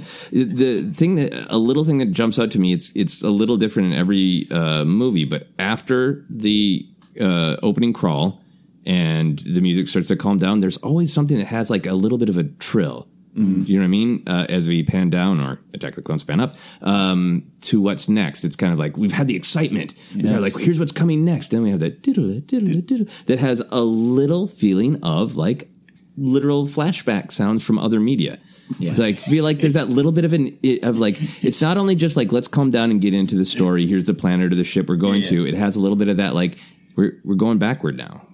It's the Wayne's World of uh, the Star but you're right. Look, I love uh, Rian uh, Johnson and, and John Williams uh, paying tribute to like New Hope with Last Jedi. It's exactly what I know what you mean. Yeah. Here's what we're doing, and now transport yourself into this adventure, dude. There's always that moment. Yeah, I love that. moment. music as we pan Yeah. to the ship or the planet. Yeah, Yeah. Mm-hmm. I, I really love that.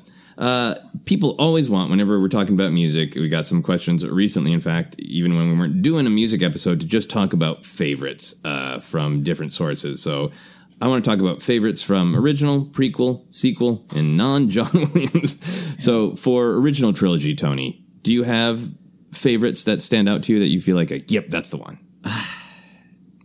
Man, it's it's it's tough to pick like an absolute favorite. Uh, but again, I mean, it kind of just goes what we said earlier, where the the main theme is always there, the Imperial March. Um, uh, but then also, uh, you know, I guess I guess it's the actual musician in me then that has the weak spot for the the Cantina song and even Lapti Nek and things like that. Right. Um, but yeah, those are those are probably the standouts for me. Yeah. Okay. But you do f- feel drawn to the the music that is in world as a, somebody who actually performs music yourself. Um, well, I think uh, it's just one of those things I'm like a, a, a sucker for. Okay. Like I and um, it, I don't. I it's something that I don't think they have done as well with um movies since then. Okay. Like special edition and the newer movies. Okay. But um, I, yeah. We'll, Okay, good to know. We'll, we'll dive into that. We'll dive into that. Uh, for myself, I think I've been really appreciating how much the main theme says adventure and heroics. Like it's easy to just kind of sleep on it because it's the main theme. But uh, I've been thinking a lot about how much the original trilogy does have that adventure serial. Here's a problem. Here's another problem. There's a cliffhanger, uh, and how much that music tells you. Like we're going on a fun space adventure. Like, yep, there's deep philosophical stuff too, but fun space adventure. Um, and the uh, I really find myself drawn to the uh, the choral sections of the lightsaber fight in Return of the Jedi. That's yeah. because it was different for lots of Star Wars music at the time, but so set the traje- trajectory of where John Williams was going to go in the future. Mm-hmm. How about you, Ken? That's that's that's my favorite scene sequence and shot in Star Wars like that answer Yeah. and so I'd go with it music because that that that choral starts hitting the the chorus the the choral team starts singing Yeah. and it is it's just unlike anything at the time Yeah. uh, Duel of Fates brings in a little bit there and Yeah. Duel of Fates is great but I love that Yeah. for the original trilogy Yeah. uh, other stuff uh, you know I had a lot of mixtapes in high school that ended with Lapti Nek because it, it, that moved I it's a scorcher, Yeah. Lapti Nek. all the big ones too. But uh, you know what? I really, really love Yoda's theme. I've always Yeah. been drawn to that. Du. Like it's just it's. I call it the sound of enlightenment, but it's just that it's it's such a underrated theme compared to some of the bigger ones here. So I always love Yoda. Yeah, you're right, and it is a little bit just happy. It, it has some depth to it, but it's also just like sprightly and fun. Well, it and and usually in when Yoda's talking or teaching, there's some dark things going on or some Yeah. themes. You would think this little uh, creature moving around the, the the the bog wouldn't have this like very hopeful. Yeah. but I think it's because you're learning, you're Yeah. learning, and you're being enlightened, and he's home when it comes back up in the Last Jedi and it hits. It's like it's like we are we are safe, man. We've we learned. We know what we got to do. I, Yeah. I, I think it's one of his bigger best themes. That's a great one. That's a great one. Let's move on to the prequel trilogy. Uh, any favorites, Tony, from prequel trilogy? Duel Duel of the Fates by a long shot. Yeah. I would maybe even go so far as to say Duel of the Fates might be my favorite of all of them. Yeah. I think it's. I don't think you'd be wrong. Yeah. I, I and yeah, I think it's maybe even the best thing about the prequels. Like I, I and I'm I'm not necessarily a prequel basher, um, but uh, yeah, I think it's uh, it's like such a standout to me. Yeah. Yeah. Do you think? Uh, do you think it was designed to be a? I guess what I'm getting at is there's uh, like uh, which came first, the chicken and the egg for me with Duel of the Fates. Is it like just insanely good because he happened to write an insanely good track, or you know, it's easy to go to Duel of Fates as a favorite because it's the one that had a video single and it's during the fight, but it just it is that good, right? Yeah. If if they had tried in the marketing to downplay Duel of the Fates. Fans would have found it and just gone, "This is the best," right? Yeah, Is it just I, I think so. Yes. It really, it's so memorable. Like Yeah. it really, yeah. Like it just, it's. I, I don't know. It's just yeah. It's super memorable. It sticks in your head. Like you don't you don't have to go like wait which one is that? Like it's never Yeah. like it doesn't ever take you a second. It's like oh yeah it's this one. Yeah. yeah, Yeah, I just you, you talk about the the video because it was it was in heavy rotation on Oh, yeah. MTV and VH1. It just it is kind of like that that we joked before, but like the radio single of like this is your hit, and they knew it, and it was it's just just this complete piece of music separate from anything. It sounds different at the time. We're like, what is this? Is totally new and different, but still sounds exactly like Star Wars. Yeah. I think. Uh, yeah, I wonder. I wonder if. If they were like John, give us a hit, like or he's just like, He's like, here's well- this, and everyone went like, oh, He's Oh like, well, I've been I've been tooling around with a little of this. uh, yeah, and I love I love Duel of Fates. I think that's hard not to be a number one pick. And there's this to me this great relationship to the choral music in Return of the Jedi, right? Because we get Yeah. introduced to that, and then 16 years later, here comes Duel of the Fates, where it's suddenly people are memorizing the Yeah. lyrics to Yeah. a choral thing. But Duel of the Fates has that feeling of like there's there's kind of excitement and high stakes to this clash.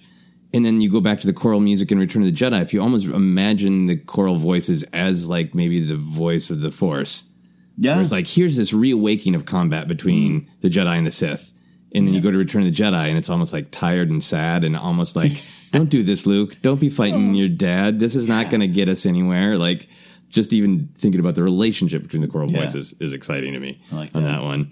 Um, I'll throw out Squid Lake. I think that is a It's great. under underappreciated. It obviously it underscores the great uh, opera scene of uh, Sidious's uh, Palpatine's uh, verbal seduction of Anakin. Um, and also, just I love that all of Coruscant goes to see this uh, opera that's quite depressing. it's just like morbid rolling. wow, it's impressive that Mon Cala can dance to that. Absolutely. Uh, you- any other favorites for you, Ken, from the yeah, prequels? the, I'll tell you what. I always answer my favorite overall score uh, is, is Revenge of the Sith. I think uh, Williams did a lot of great stuff in there. I love how it starts with the proclamation of war, boom, boom, boom, boom, and then Padme's Ruminations, one of my favorites. I think he, the way he weaves in uh, their their love theme, uh, the. Imperial March, all that stuff. Uh, you know, when when the mask is finally lowered on Vader, I think there's you know he and Lucas both play with the silence of the moment, but then you're you're that it's truly him becoming Vader. And this uh, just there's a lot going on there. And Padme's ruminations, I give credit for really changing my my view on definitely Revenge of the Sith, but the prequels overall when I was playing it on, on the original Battlefront 2. Yeah. and that music came up, and I was like, wow, this is how did I not. Why do I why do I say so many bad things about this? I really like this. So Yeah, yeah.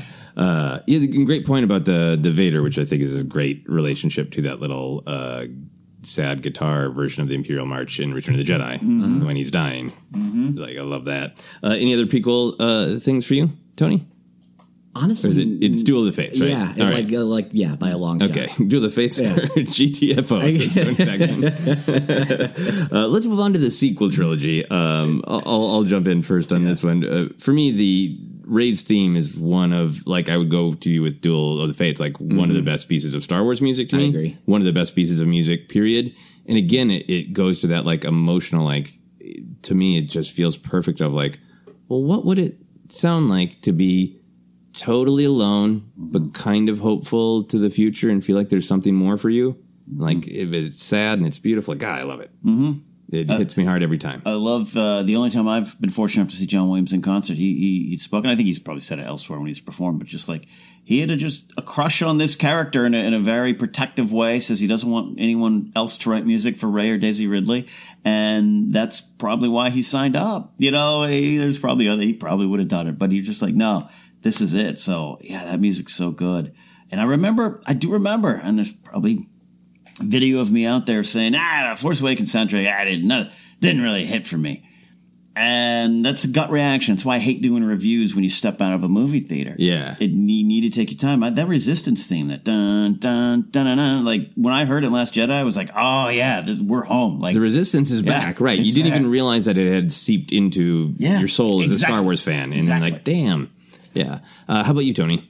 Uh, yeah, kind of exactly what you just said. Uh, yeah, Rey's theme for sure was the big standout for me. Um, uh, and yeah, I kind of even until you brought up the resistance thing, I kind of didn't even pop into my mind. Uh, but now I'm like, oh yeah, of course.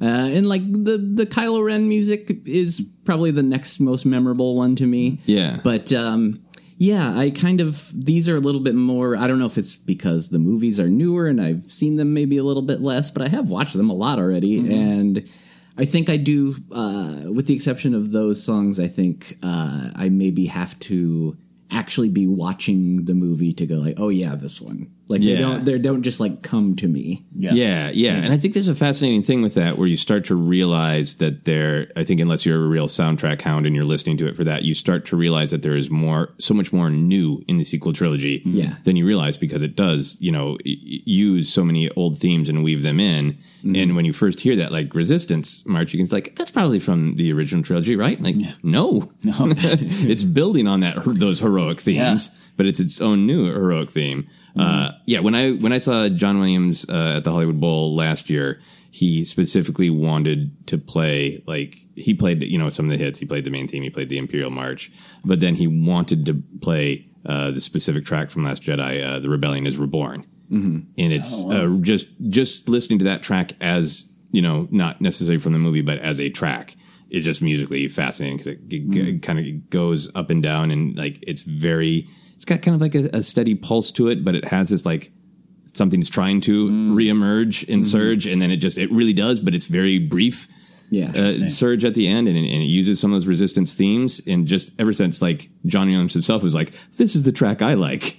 I, that makes me want to go. me go listen to it more. I'm going to go listen to it. Uh, Yeah. I, I, I'm certainly familiar. I've, I've heard that soundtrack, but yeah, to hear to know that he is like, oh yeah, here's the this is the hit. Yeah, this is the one. this is That- the one That's for me. exciting for me. Yeah, yeah.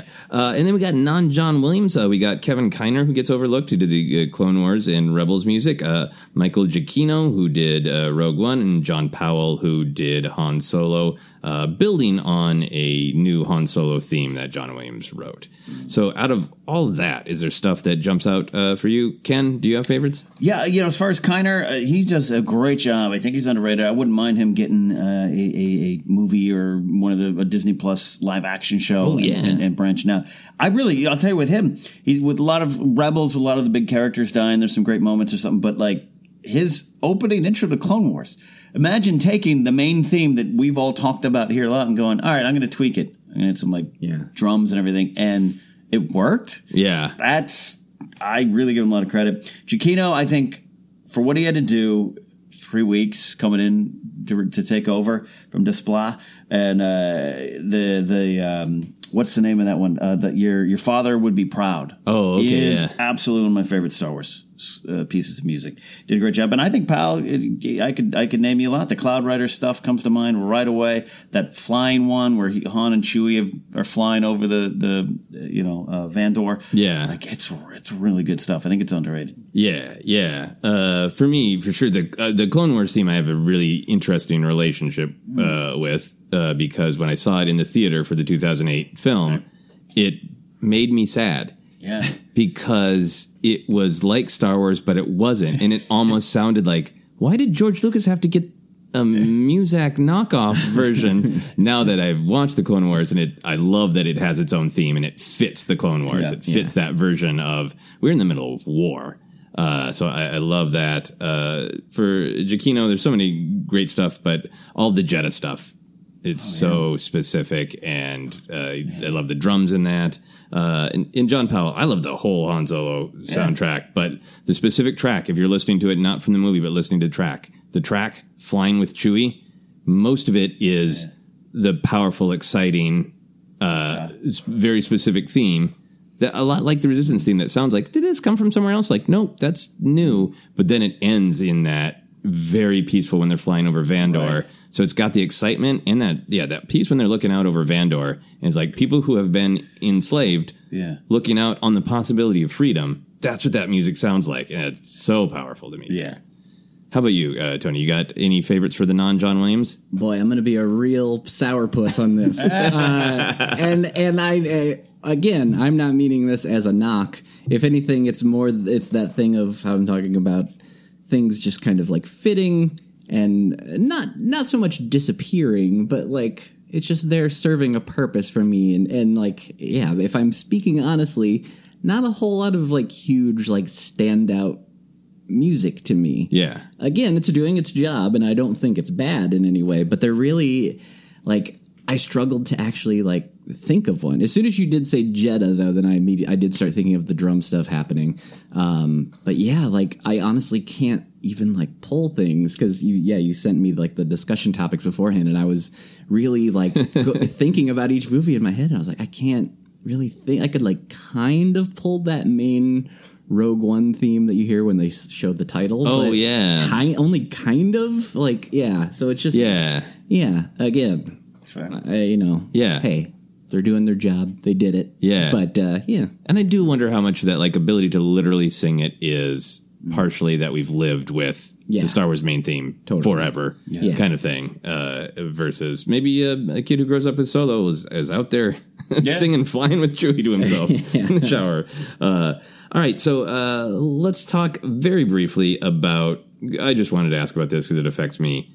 We hear so much incidental Star Wars music while in like waiting room parts of video games or the loading screens.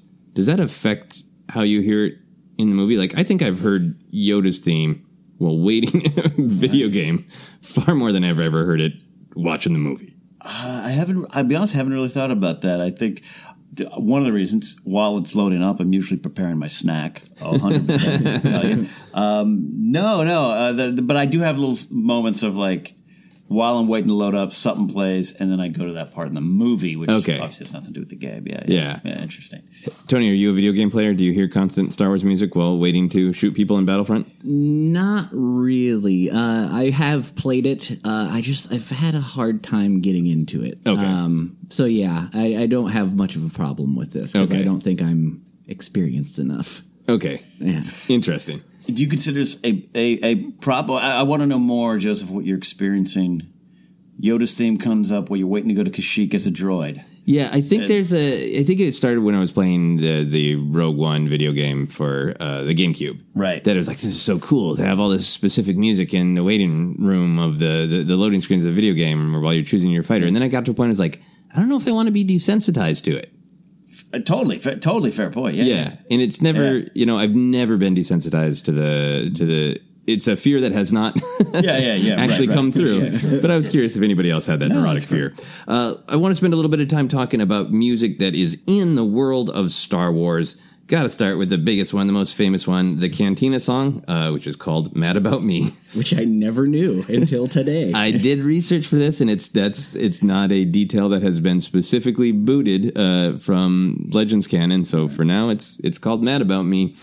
Uh, is it the best, or is it again a matter of it's the one that we've lived with forever, or is it actually musically, tonally matching the scene? Is it the best? I'll say yes, but I actually like the second Cantina song, but I couldn't sing it or hum it right now. Yeah. I don't have those skills. Yeah. Thank you. That's why you're here. Yeah. Um, yeah, because I had that, that four disc CD set that was released in the mid 90s, and they had those two, and I think Lapti Nek or something pretty close by. Yeah. And I really like that one too. But yeah, I mean, it, it, wow, it's it's really it's really awesome. And to think in, in terms of watching it in '77, Yeah. you're seeing all this ba ba ba ba, and all of a sudden this comes up. That's cool. These little jizz wailers. Yeah. yeah, Tony, how do you feel about that one Yeah. musically? Is it the best? I think so. I think it's the most memorable, catchy thing, and it's it it is it it is kind of an odd choice uh, when you like really think about it. There's kind of this like old jazz kind of almost, and uh, it is kind of a weird move. But it, I think for me personally, on top of it just being like catchy, it's just uh, in a way maybe even that was almost like my introduction to that type of music. I think And- so. And you know, because I was I was not born yet when Star Wars actually came out, so like that's just I always saw it and heard it, and that's kind of like how I heard that type of music, and it's uh yeah, it just totally works for me. Uh, and I yeah, I think it's of those in world songs, I think it is the most uh, it's the catchiest, and Yeah. it's the most. Uh, even though it is kind of cheesy, it's it's not uh, uh, like Lapti Nek is a different type of cheesy. Yes, and we will talk about the be- delicious cheese of Lefty Neck, which sounds like an actual cheese. Yeah, I, I'm fascinated with the Cantina song because I think so many people, depending on their age, you know, if you were alive when it came out, you just approached it as like this weird alien music, and I think older people are like. It's Benny Goodman, you little asshole. It's, it's Benny Goodman in space. Yeah. It's not, it's about 40 years old. It's not 40, 50 years old. It's not, uh, or 30 years old. It's not that exotic, but it sounded exotic. Yeah. And I was thinking about it. I think part of what is so powerful about it is it makes so much sense in world. Like you look at it, uh, if it's uh, Chalmun booking them, or if it's if Wuher's making the choice of like, hey, keep we need music for day drinking. Keep them peppy. Keep them away from their blasters. keep them just kind of bopping along, not killing each other. Right. it's perfect day drinking music. and it do- it is the one. Yeah, well, it's like that old jazz music, but the, it does have that one little uh, sci-fi element that's that's that it doesn't have anywhere else. Is there is some like weird synth in there? Yeah. so that does kind of like uh, sci-fi it up a little bit. Absolutely. Yeah. It's going from that bass and like, I mean, it literally has a swing beat. Yeah. Yeah, yeah. Uh, but but you're right. It does. It is absolutely successfully spaced out. yeah, but not like not to a jarring point. It's just like it's it's subtle. yeah, yeah. yeah. Uh, so obviously we love the Cantina songs, but what other in-world songs do we like? Either we got your uh, our Jabba Flow and our Dobra Doompa from Force Awakens. Uh, got uh, Chicken in the Pot in Solo. Uh, obviously we already talked about Squid Lake. Um, what do you have other favorites? I I love chicken in the pot, but I Yeah. gotta be honest, it's because I know how much you wanted that weirdo to be what he was, and I can never. And then I, I'm actually very dis- disappointed that I don't have that version on the album. I know, I know. Uh, so I, I love that one. Jabba Flow, it, it, it, it's okay for me. It works. It works. Yeah. And Lin Manuel Miranda is obviously tremendously talented, and I love that he's part of Star Wars making this music and everything. But yeah, it doesn't. It, it- yeah, it didn't- hit for me. Is it too derivative of trying to repeat the success of the Cantina song? Is that uh, what it is for you, or in in the story, it would make sense that Miles would have a band there, so I accepted it. But I think, yeah, maybe because it was titled Jabba Flow as well. that's what I didn't yeah. like about it. Yeah, Yeah. yeah, that they're actually singing about uh, the Hutt that we all know? Which is again in story completely possible. What Yeah. a legacy Jabba had, but Yeah. so it's more the lyrics. Uh, You're not a fan of the lyrics of Jabba Flow. Uh, how about you, Tony? Uh, Any other ones that you love? Uh, again, well, so Lapti Nek is it's a weird one for me because I do love it and have this soft spot for it. I, I think I've said on the other shows when I've been on that Jedi is is Return of the Jedi is the one of the originals that I can remember seeing in the theater as Yeah. a kid. So like it has the soft spot for me, and like the entire Jabba's palace scene, I just love. Um, and so I think I love it from being a kid, and like as a kid that was already into music and already playing drums and everything. So like, um, anytime there would be a band in something, if it was these weird characters, you know, like I love the band on the Muppets too. Yeah. And so like any, Okay. any anytime like that kind of thing would would be in a show or a movie, like I would always gravitate to that. So like I remember when the toys started coming out, and then one day suddenly there was the Max Rebo band toys. I was like, oh yes, I need this. Yeah, yes. Um, so that was a very exciting thing for me. Um, but it's one of those things where I think if that happened in one of the new movies now with that same, so everything could be the same about it. Yeah. And I think it would sit differently with me. Okay, yeah, so much about Star Wars, Yeah. you know, inside the story and our appreciation of it is just, it's totally generational. It's Yeah. when and how we Mhm. approach it, right? Yeah. Yeah. Uh, I want to talk about Lapti Nek more, but I'll just say for myself real quick. I, I think, yeah, I think Jabba Flow is, is really successful for what it's trying to do. But uh, the Chicken in the Pot, the solo song, I love for so many reasons. Uh, that weirdo, as I wanted his name to be, it's actually Lulilo Primac after Louis Prima. But there's just something about like how how could you manage to just absolutely visually capture? Oh yeah, it's a it's an old baritone lounge singer, but he's a frog floating upside down in a vat. But they did it, and I, I, to me, I think it is. Uh, I like older uh, that era. I like lounge singers. I like you know the American Songbook and Benny Goodman and all that. And I think I really just really like that Solo reached back to have slightly different, but a, still a connection to that era of music that the original Cantina band song is from, and to have that like here's two you know singers. One, you know, the, the backstory is that Lulio Lo Primac is like is aging. Like this is like seeing Bing in the seventies, Bing Crosby in the seventies in real life, Right. uh, but he's paired with like this young hot singer. Uh, not, I mean, you can decide uh, if you sexually hot, but hot on the scene. Yeah, uh, and I love that story. But let's get into Lapti Nek because I think over all these years of podcasting, doing Star Wars counseling, the thing that I have found to have most people agree on is finding Jedi rocks mm-hmm. unacceptable. I know there are indeed some people out there because that is just the way of mm-hmm. things, but a lot of people agree. Not fans of Jedi rocks. Yeah.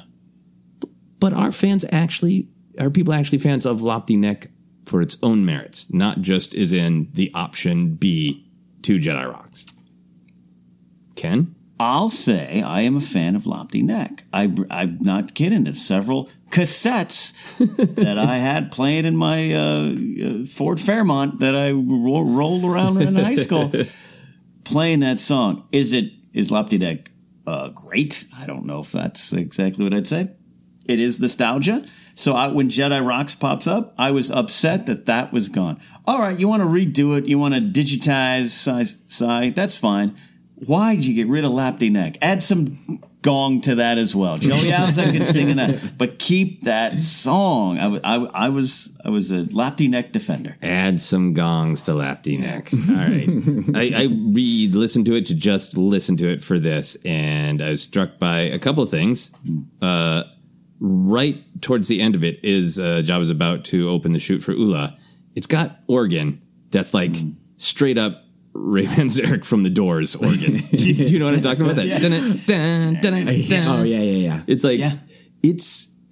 I remember as a kid going like, "Oh yeah, this is alien music, like the Cantina." But now when I listen to it, it's like, okay, that's a straightforward rock beat, Yeah. not a swing beat, which changes it culturally Mhm. and generationally a lot. And then it's got some things that are much more modern, like a Ray Manzarek from the Doors, yeah, modern to that time. So I was, I was like, all right, is this just nostalgia, or is this is there something about it that is? I think it is more alien than Jedi Rocks. Like the Oh, the horn from Jedi Rocks is just so earthbound. It's you well, know? and it's called Jedi Rocks. good and obvious point. Uh, thank you for making it. I yeah uh, the yeah again the, the my soft spot I think has a lot to do with being a child and Mm-hmm. and being so into it. But yeah, and then on top of that, yeah, it, it, it works for me. But yeah, the option of, of Jedi Rocks just Yeah. does not work for me at all. I, I've I've said before, and again, I feel like I'm I'm generally very positive about Star Wars, and I feel like I'm not coming across that way today. You are. No, you are. Uh, but yeah, Jedi Rocks. If I'm if I could be very negative for a second, it is my least favorite thing in any Star Wars thing that exists. Yeah. Right there with you, buddy. All right, right that- there with yeah, you. I understand. I understand. But Jedi I- you Rocks know- is the sand of Star Wars for many people. They are I very will- annoyed by it. I will give it one positive thing. Okay. that I'll just get musically nerdy for just a second. Is, Please do. Is it there is a moment toward the end, right before they drop Oola into the thing. It, it goes to a different section, and it uh, the music. Uh, I, I'm not even positive what it is, but it goes to a very strange time signature in that. Oh, part. nice. And it's like musically, it's like, oh, that's actually kind of a cool part, just because you know it's not your standard like one, two, three, four, one, Yeah. two. It, it, I don't know what it is. It it goes beyond four, and uh, yeah, it's like it's cool in that way, and it just happens for a second. So um, I've given it some love there. Okay, I like that. Yeah, I think the big thing for me is obviously this is the music. There's the literal Jedi rocks, which why are we celebrating Jedi? Uh, but I think that just that stylistic difference that like it feels like the original Max Rebo band are just like y- you're all hungover and you are just kind of doing this. You know, it sounds like an old rock band playing a classic, right? Yeah. J- and just we're kind of tired, a little bleary eyed. Whereas the obviously the Jedi Rocks Max Rebo band is this polished, like they're getting hired to you know at an opening event for a nonprofit organization. Like there's a, just the original's dirtier, right? Yeah, dancers, yeah, choreography. countdown, yeah, yeah, yeah, yeah. Uh, a lot to talk about there. Um, so you are a, a rock and roll player. Uh, Ken and I are both fans of many different kinds of rock. We talked about the rock beat being in both Jedi Rocks and, and Lapti Nek. What do we think the place of just straightforward rock and roll is in Star Wars? Can there be rock in Star Wars, and how do you make that sound not too modern to our ears? I, I'll, I, I really do want to hear what you hear. I have to hear uh, say here, Tony. Sorry, excuse me. Um, I because it might not work for me, even though even though I do love Lapti Nek. It also there's it's pretty silly, yeah, like, Yeah. Yeah. But it would make sense, right? If you're living in this galaxy, do you want to go f- fight for the Empire or be a moisture farmer, or do you want to form a band? That I'm sure that's an option, right? Yeah. So it, it, it I, I know it works. It just even though I love Not the Neck, it hasn't hasn't worked. Whereas like Chicken in the Pot completely works. Yeah. Dryden Voss would have them there. Right, right. I don't know. Tony, what what for you would? How do you feel about rock in Star Wars? It's tough. It is tough. Like I, my gut doesn't want it, but yeah. But then again, like Lapti Nek is kind of in that vein. Uh, it definitely, which even Jedi Rocks does this. I'll give it that as well. Is it, it does at least always got to be in another language. Yeah, Yeah. No, no, no basic. Okay. Um, so that's rule one. Right. Yeah. Uh, but yeah, I don't know. You're gonna, it, in order to even like attempt it for me, I think it can't just be you know drums, bass, distorted guitar. You Right, know, like it needs right. to. There's got to be some more like exotic elements to it, or even if you are using a guitar, like there's got to be some just like experimental kind of sounds to it, or something. It can't be like too earthly. Mm-hmm. Right, right. There's got to be some weirdness to it. Yeah, because I think that's what a lot of people respond to is they want Star Wars to feel. This comes up a lot to feel divorced from the real world, inspired Yeah. by it, but divorced. Yeah, and to me that's fascinating because, like we were talking about with uh, the original Cantina band, like yeah, it sounds older because it was, but now I'm. If somebody asked me, like, would you want like a heavy metal sounding song in Star Wars? Like, no, it's too real world. But like. What? It's 30 years old now. Yeah. Right. So to some people's ears, to like a kid's ears, it was like, mm. what's this weird ancient music? Yeah. But Star Wars did happen a long time ago. It's from the 80s. Why did those voices not have auto tune? yeah. I would love to see like a musician like try to tackle that specific challenge and go like, I want to have a setting where it makes sense that there would be something that sounds a little like grunge or whatever uh-huh. Because it's a part of this specific scene, this bar, this culture, and then do exactly what you're talking about. Like, how can we add bells and whistles so it's it kind of sounds like Dave Grohl is playing those drums, but there's something else so alien about it. Yeah. That that's mm-hmm. okay, that it doesn't rock us out of the world of of Star Wars. Yeah. All right, I'll do it. laid down the challenge for Tony. Uh, heading toward the conclusion of our conversation about music and Star Wars, there's so much to discuss. Uh, but let's go to another great controversy Yub Nub versus Victory Celebration, the changed closing music of Return of the Jedi for the special editions. Uh, Tony, where do you stand? Are you a Yub Nub person? Are you a Victory Celebration guy? I'm a yub nubber through and through. Tell me about the why. Is it just nostalgia? Is it just that's the way it was, or is it musical? Uh, I think it's more so nostalgic, but I do think that uh, Yub Nub is it again. It's more memorable. Like Right. it just kind of was just replaced with this just kind of vanilla, just bland music. Uh, not to slam on vanilla. I like vanilla. it's a tasty ice cream.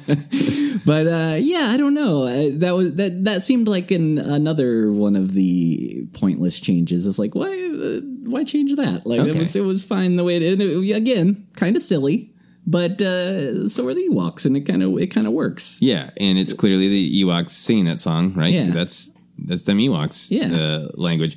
Ken, how about you? Uh, where do you land? I gotta say, I actually am okay with it, but I think everything you just said's right. Uh, Yub Nub is way more memorable. Victory Celebration is a victory s- song that you'd expect, right? Like, it's it's happy, it's hopeful. I, I don't, I couldn't necessarily hum it. I I do like the sequence because I think it makes sense what they added, the, the toppling of the statue and Yeah. e- even the mm-hmm. Gungan screaming "We free." Like, I That's true. actually, Cutting to the other planets. I yeah. like that, Yeah. but you're absolutely right. I, I feel sorry that there's some young kids that won't get to dance along to Yub Nub because it, it's so memorable and it's silly because they're playing stormtrooper helmets and it's Yeah. making that sound. Yeah, we know, but I'm okay with it. That that change is not Jedi rocks to me, but I definitely still own Yub Nub, and that's Yeah. probably I'm okay with. Yeah, it. Yeah. They're uh, they're keeping at least the memory of Yub Nub alive. At uh, at Galaxy's Edge in the cantina, there's a uh, there's a Yub Nub. I forget what it's called, the full name, but it's something the like the, Yub Nub tiki uh, mug. Oh yeah, buy. that's that. It's thing- really cool. It's Yeah. amazing. Oh, is yeah. that, is that the one Jen bought? I, I, think sure so. hope Jennifer bought it. If not, Yeah. I'm going to Galaxy's Edge right now and getting it for her. It's beautiful. It's basically just so. like an illustrated history of the Battle of Endor. That's great. It's the, uh, on a tiki mug. It's Yeah. amazing. I, I went and I a couple of my friends that I went with bought one and I didn't buy one and then after I left I was having uh, regrets of not buying it and I had other friends going a few days later and I was like are you going to the cantina and then I made my friend buy it for me Nice, nice. Uh, well, I'm going to go ahead and, and use my one uh, controversial point uh, today, unless I said a bunch of controversial things and I forgot. I think Yub Nub is a better song, but I think Victory Celebration is a better song for the ending of the film. Uh, because at that point, when Lucas was making these changes, he was looking at the movies as six, and this was the end of the whole story. Right, right. But you're talking about cutting back to those other scenes.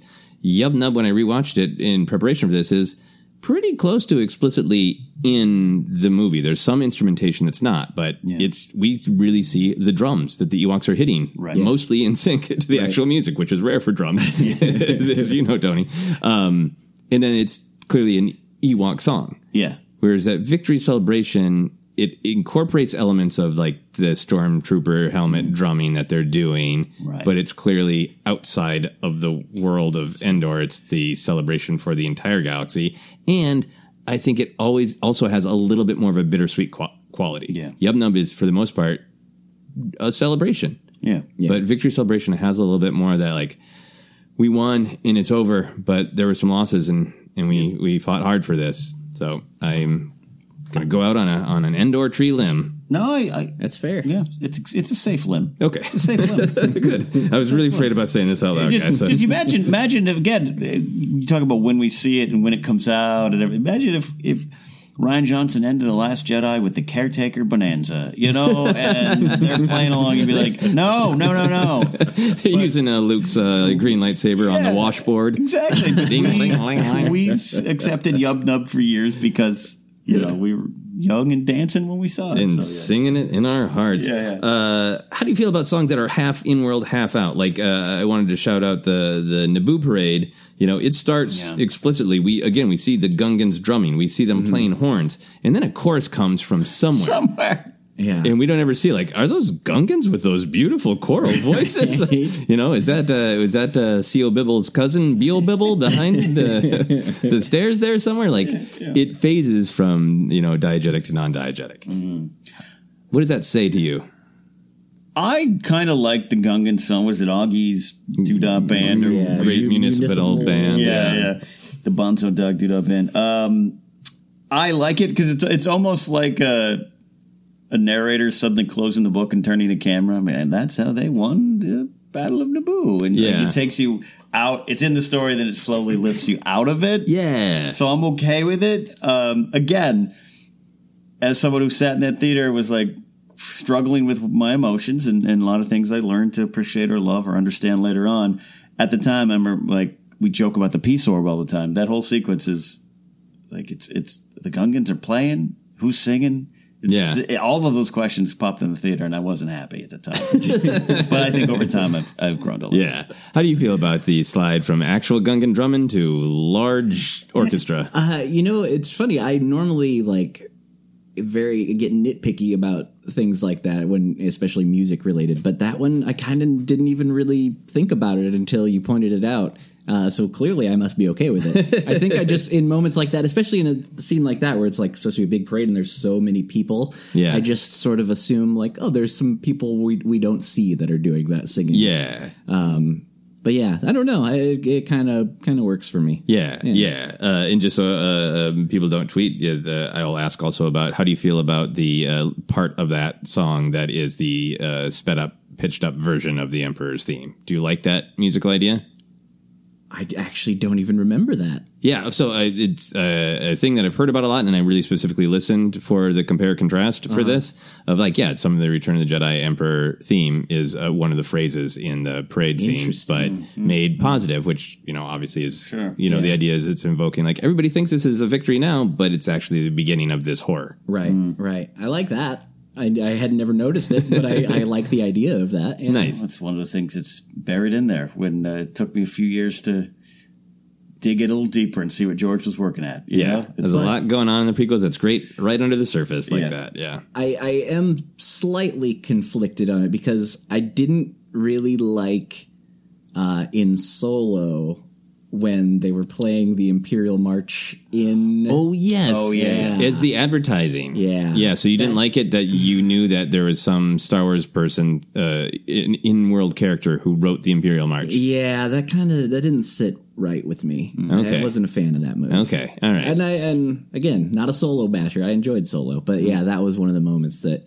I'm not saying. You know, it didn't. I I, get it, yeah. didn't hate it, but Yeah. I didn't. I certainly didn't love it. Yeah. it just it it It's it a choice. stood out. It's yeah. quite a choice to be like, a- hey, that thing you love, it's actually it's their Yeah. actual theme. Yeah, Yeah. yeah. It Some does- PR yeah. person made it. Yeah. Yeah, and it, by itself it's fine, but then I start to fear like you know I don't ever want a special edition of A New Hope or Luke is looking at the Twin Sunsets and then we pan over and there's like a band playing that right. Like I want that music to be the soul of the story. Luke's Right? got some earbuds in suddenly. he takes out and turns like these are great earbuds. That's why I can never hear Aunt Beru calling. so I always got these earbuds in. All right, final question for a music topic, uh, which could go on forever.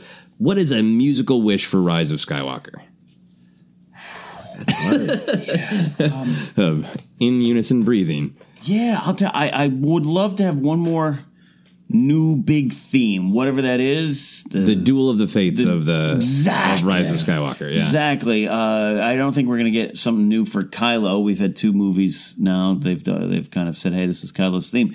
But yeah, uh, we're supposed to be getting an epic lightsaber battle. I want an epic lightsaber song. Oh, an epic lightsaber. That's a great. Yeah. Yeah. Yeah. yeah. Smackdown of the fates. Exactly. Yeah. yeah. How about you, Tony? I don't know that I can top that. I feel like yeah, this is this is the last one, so they say. So uh, yeah, that it it seems like yeah, some sort of big climactic lightsaber. It's Yeah. gotta be it's got to be huge all around. I would think. So, Yeah. yeah, that's a good call. I can't disagree Yeah. with that. I think I'm most excited to hear a victory song because Hmm. I do. It's controversial as well, but I think the heroes might win at the end of the Skywalker saga. I think it might be a different, complicated win because I think it's it's a it's a more complicated story. But I'm so fascinated to see like, of course, it would be powerful if it was just really invoking old themes. But if the story ends up being like, hey, the new heroes have taken the mantle. They've found a way to kind of break the cycle of violence between the dark side and the light for a little while, and they're on to something new. It'd be really amazing to hear like something just kind of mind bogglingly new that still makes sense to Star Wars. Right. And it'll be a really interesting choice whether it leans heavily on the old or the new when we're listening to that final bit of John Williams Star Wars music forever. Or, or it's where my piece of rock music enters. and Rey and Poe and Rose and Finn and BB-8 start a band. Three, four, five, boom. Yeah, D-O on the cowbell. uh, that's a prediction you can take to the bank and then burn the bank down. That is our look at Star Wars music. So much to talk about, uh, and so so little time. So much. Glad Tony was here for that. And I am actually really, I'd never stopped to think about what we might get for the music of Rise of Skywalker. Yeah. That's Oh, wow. adding Yeah. to the list of anticipations. Yeah. Seeing what's finally coming out there. All right. We got some audience questions. We like to do this every week. We can uh, take your questions on Twitter, Facebook, over on Patreon. We'll tell you where after. We got this one from Michael Gibbons. How long do you think it will be until we see a 4K box set for the Skywalker saga coming out? In the past, Star Wars wasn't exactly an early adopter of new formats, but I can see now uh, I can see uh, lots of people enjoying it for Christmas 2020. Love the show. Thank you, Michael. We love your question here. All right, this this is interesting because I. I now have access to a better TV that I didn't have because uh, of a new cohabitation situation. and I'm like, oh, wow. My MLB The Show baseball game looks better on the PlayStation 4 than I thought it possible. So Okay. I would want this. When do we think we'll get this? So you want you're excited about the 4K. You're excited about taking that next step. Yeah. All right, all right. Yeah, I think uh, I think Michael is spot on. I think uh, uh, holiday season of 2020 makes sense because probably what like April of 2020 will be just the basic Rise of Skywalker disc, right? Because so they'll want to Mm, Yeah. wring all the sales out of that. Yep. It'll be up on Disney Plus streaming, Right. But then, yeah, people will want like, ooh, what is the looking in the rearview mirror? The whole Skywalker saga. Yeah. 4K, better than ever visuals, and then the, the to me the big thing is like, can they get some fresh behind the scenes? Can they? Would they dare let George Lucas do a commentary track for the sequel trilogy? Oh, That's probably a no. But you know what I mean. Just get some now. Now that it's all in the rearview mirror. What is the Skywalker Saga tor- story, and some more discussion of that? Man, I would I would buy that up. What do you think about that Skywalker Saga box set, Tony? Yeah, probably so. Probably what you get. Like, I it would make sense a year later to uh, release that whole thing because you know they'll do some sort of box set for all nine. I feel Yeah. like that seems inevitable, and uh, yeah, it, it, uh, and Disney likes making money. That's for sure. uh, so yeah, I, I think so. Um, yeah, sure. Go ahead, do it. That's what I say. Permission from Tony. Permission granted. Jay Beasley777 on Twitter writes Hey, here's a hashtag Force Center question. When reading a book with Anakin, do you picture animated or live action Anakin in your head? and which Anakin voice do you read his dialogue with in your head? That's a great question. It Yeah. extends to solo now, too. Joseph, where do you go? Yeah, for uh, uh, Anakin, picture him in my head reading. Uh, it really depends on the line. Uh, Yeah. If it is an angry, petulant line, I I can really picture Hayden because he was given a lot more anger to play. Uh, I think the writing, the direction, the voice acting choices of Matt Lanter in the Clone Wars did a great job of playing just impatient and irritated.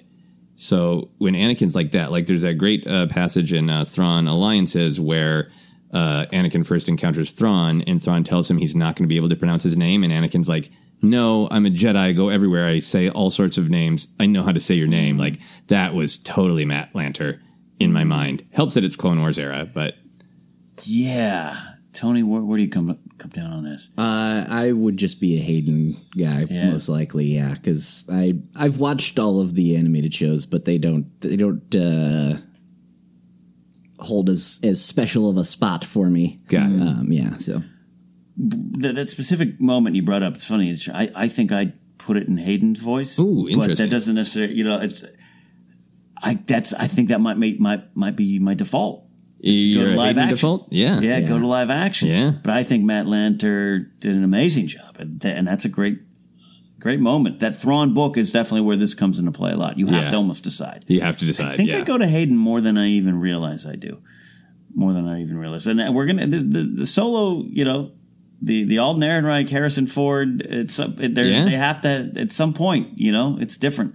Yeah. And I think they're in some of the comics, the way they draw him now, it's subtly a mix of both. Mm, it's a little ambiguous. Yeah. Extremely handsome person. Yeah, Yeah, yeah. Specifically Harrison Ford. Extremely Yes. handsome. Yeah, Yeah. Fascinating. Interesting. I like that, Jay Beasley. All right, to Patreon we go. And Joshua Thorne writes, What do you think is R2's favorite mission? You can tell R2 loves the action in the battle over Coruscant, but I believe as he got older, he especially enjoyed the Death Star run. Your picks. Tony, R2 on a mission. What, what do you think is R2's favorite? Not yours. R2's favorite. I mean, are, I mean, can are we just counting just going down to Tatooine to find Obi Wan? You know, yeah. Yeah. because I feel like that's where I got to go. Yeah. because I feel like uh, he, you know, he's he's ready. He's ready to help. He wants in there, and he's gonna gonna see his old friend that doesn't remember him. but uh, yeah, that's or he's going to gotta go. gaslight him. Yeah.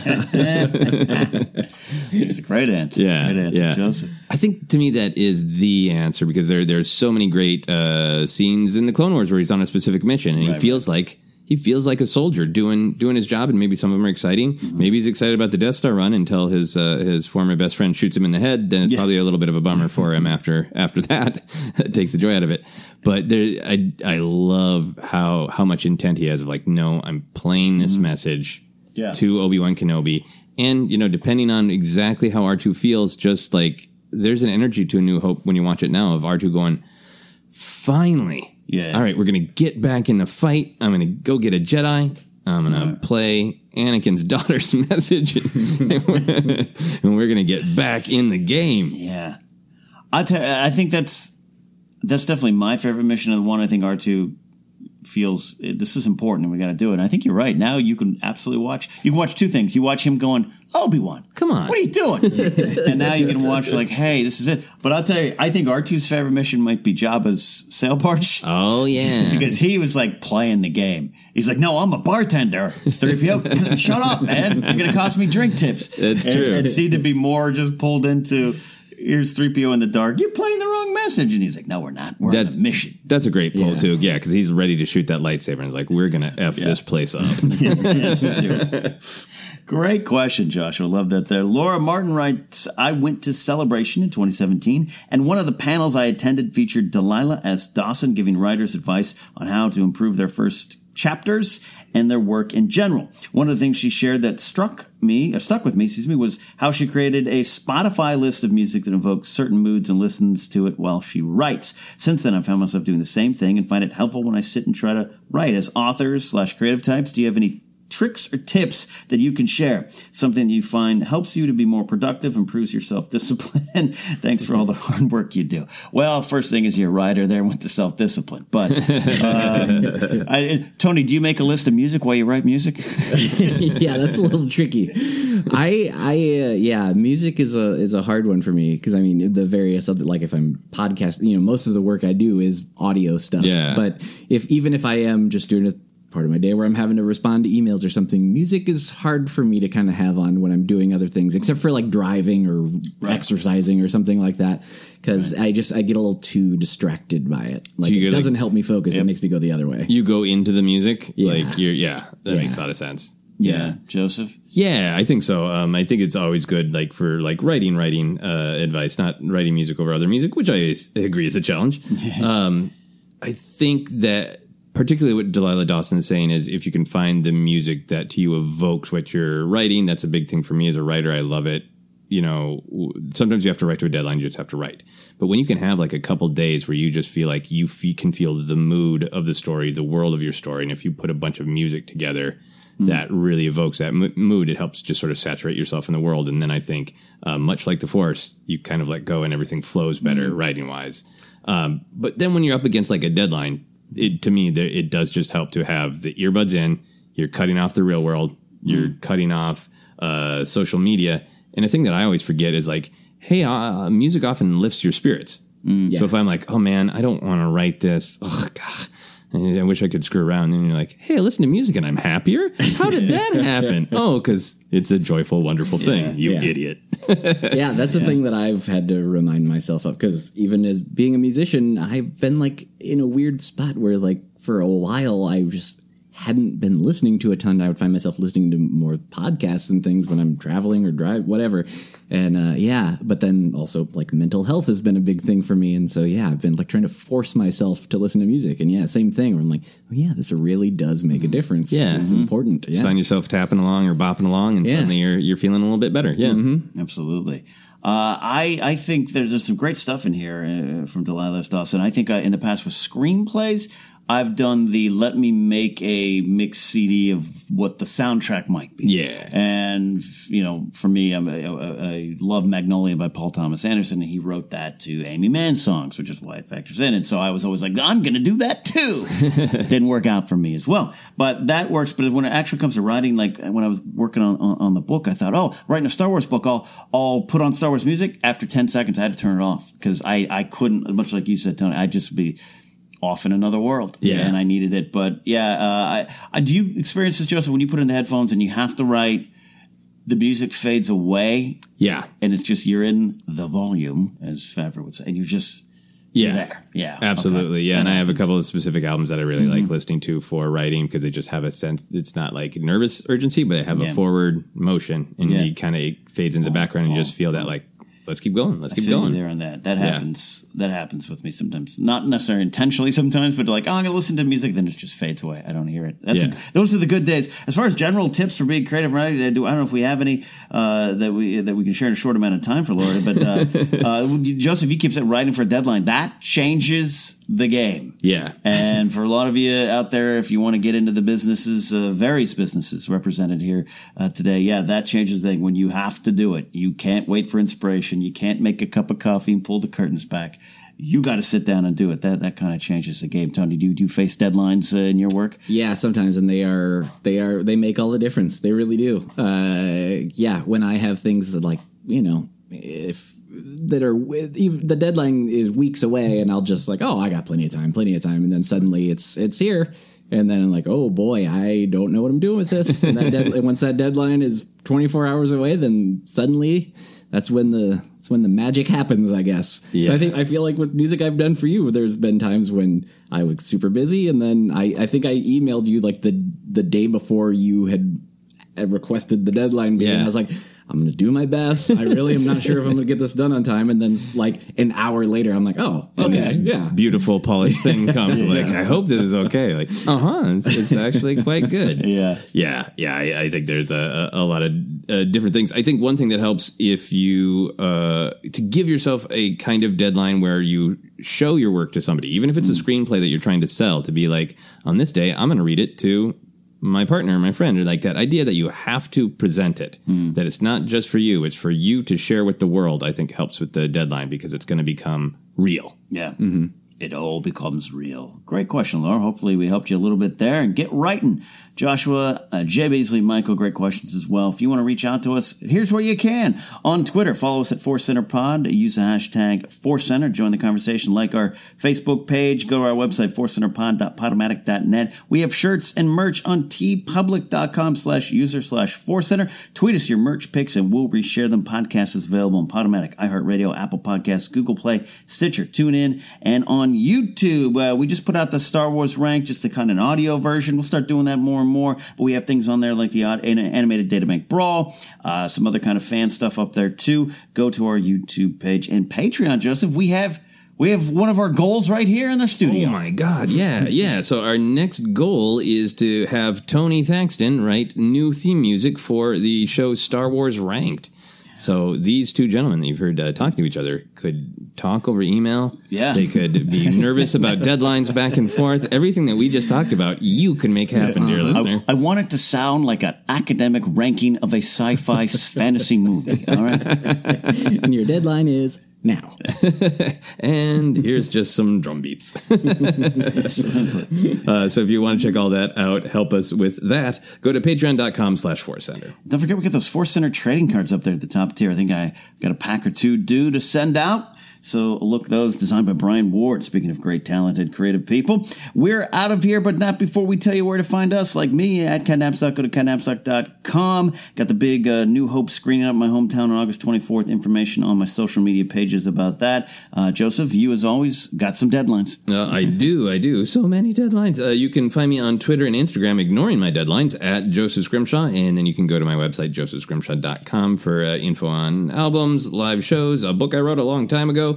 Uh, and in particular, I will be at Dragon Con. Hopefully, I can announce details of shows and Star Wars panels on that soon. Absolutely. Don't forget Jennifer Landa. Go to her YouTube channel. Follow uh, Jennifer Landa as well. She'll be back uh, soon enough, raising a family, all those good things. But Tony, we can't thank you enough, but we definitely want people to find out where they can get more of your genius work.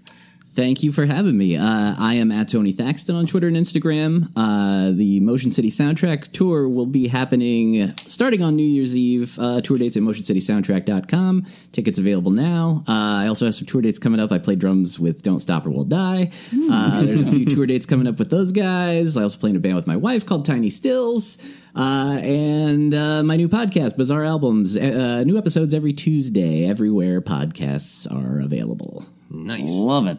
That is it. We are so happy to have uh, Tony join us today for this uh, music discussion. We want to hear your music uh, choices in the Star Wars galaxy. Reach out on Twitter, hashtag Force Center. That's it. Yub nub, my friends. This was Force Center.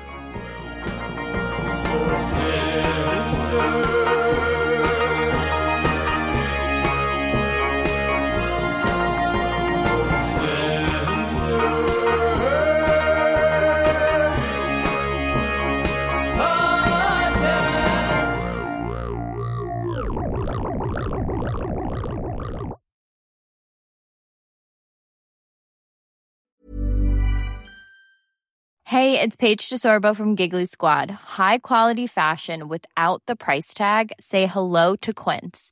I'm snagging high-end essentials like cozy cashmere sweaters, sleek leather jackets, fine jewelry, and so much more. With Quince being 50 to 80% less than similar brands. And they partner with factories that prioritize safe, ethical, and responsible manufacturing. I love that. Luxury quality within reach. Go to quince.com slash style to get free shipping and 365 day returns on your next order. Quince.com slash style. Hi, I'm Daniel, founder of Pretty Litter. Cats and cat owners deserve better than any old fashioned litter. That's why I teamed up with scientists and veterinarians to create Pretty Litter.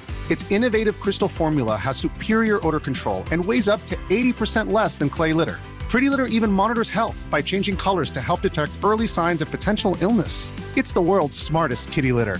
Go to prettylitter.com and use code ACAST for 20% off your first order and a free cat toy. Terms and conditions apply. See site for details. Planning for your next trip? Elevate your travel style with Quince. Quince has all the jet setting essentials you'll want for your next getaway, like European linen, premium luggage options, buttery soft Italian leather bags, and so much more.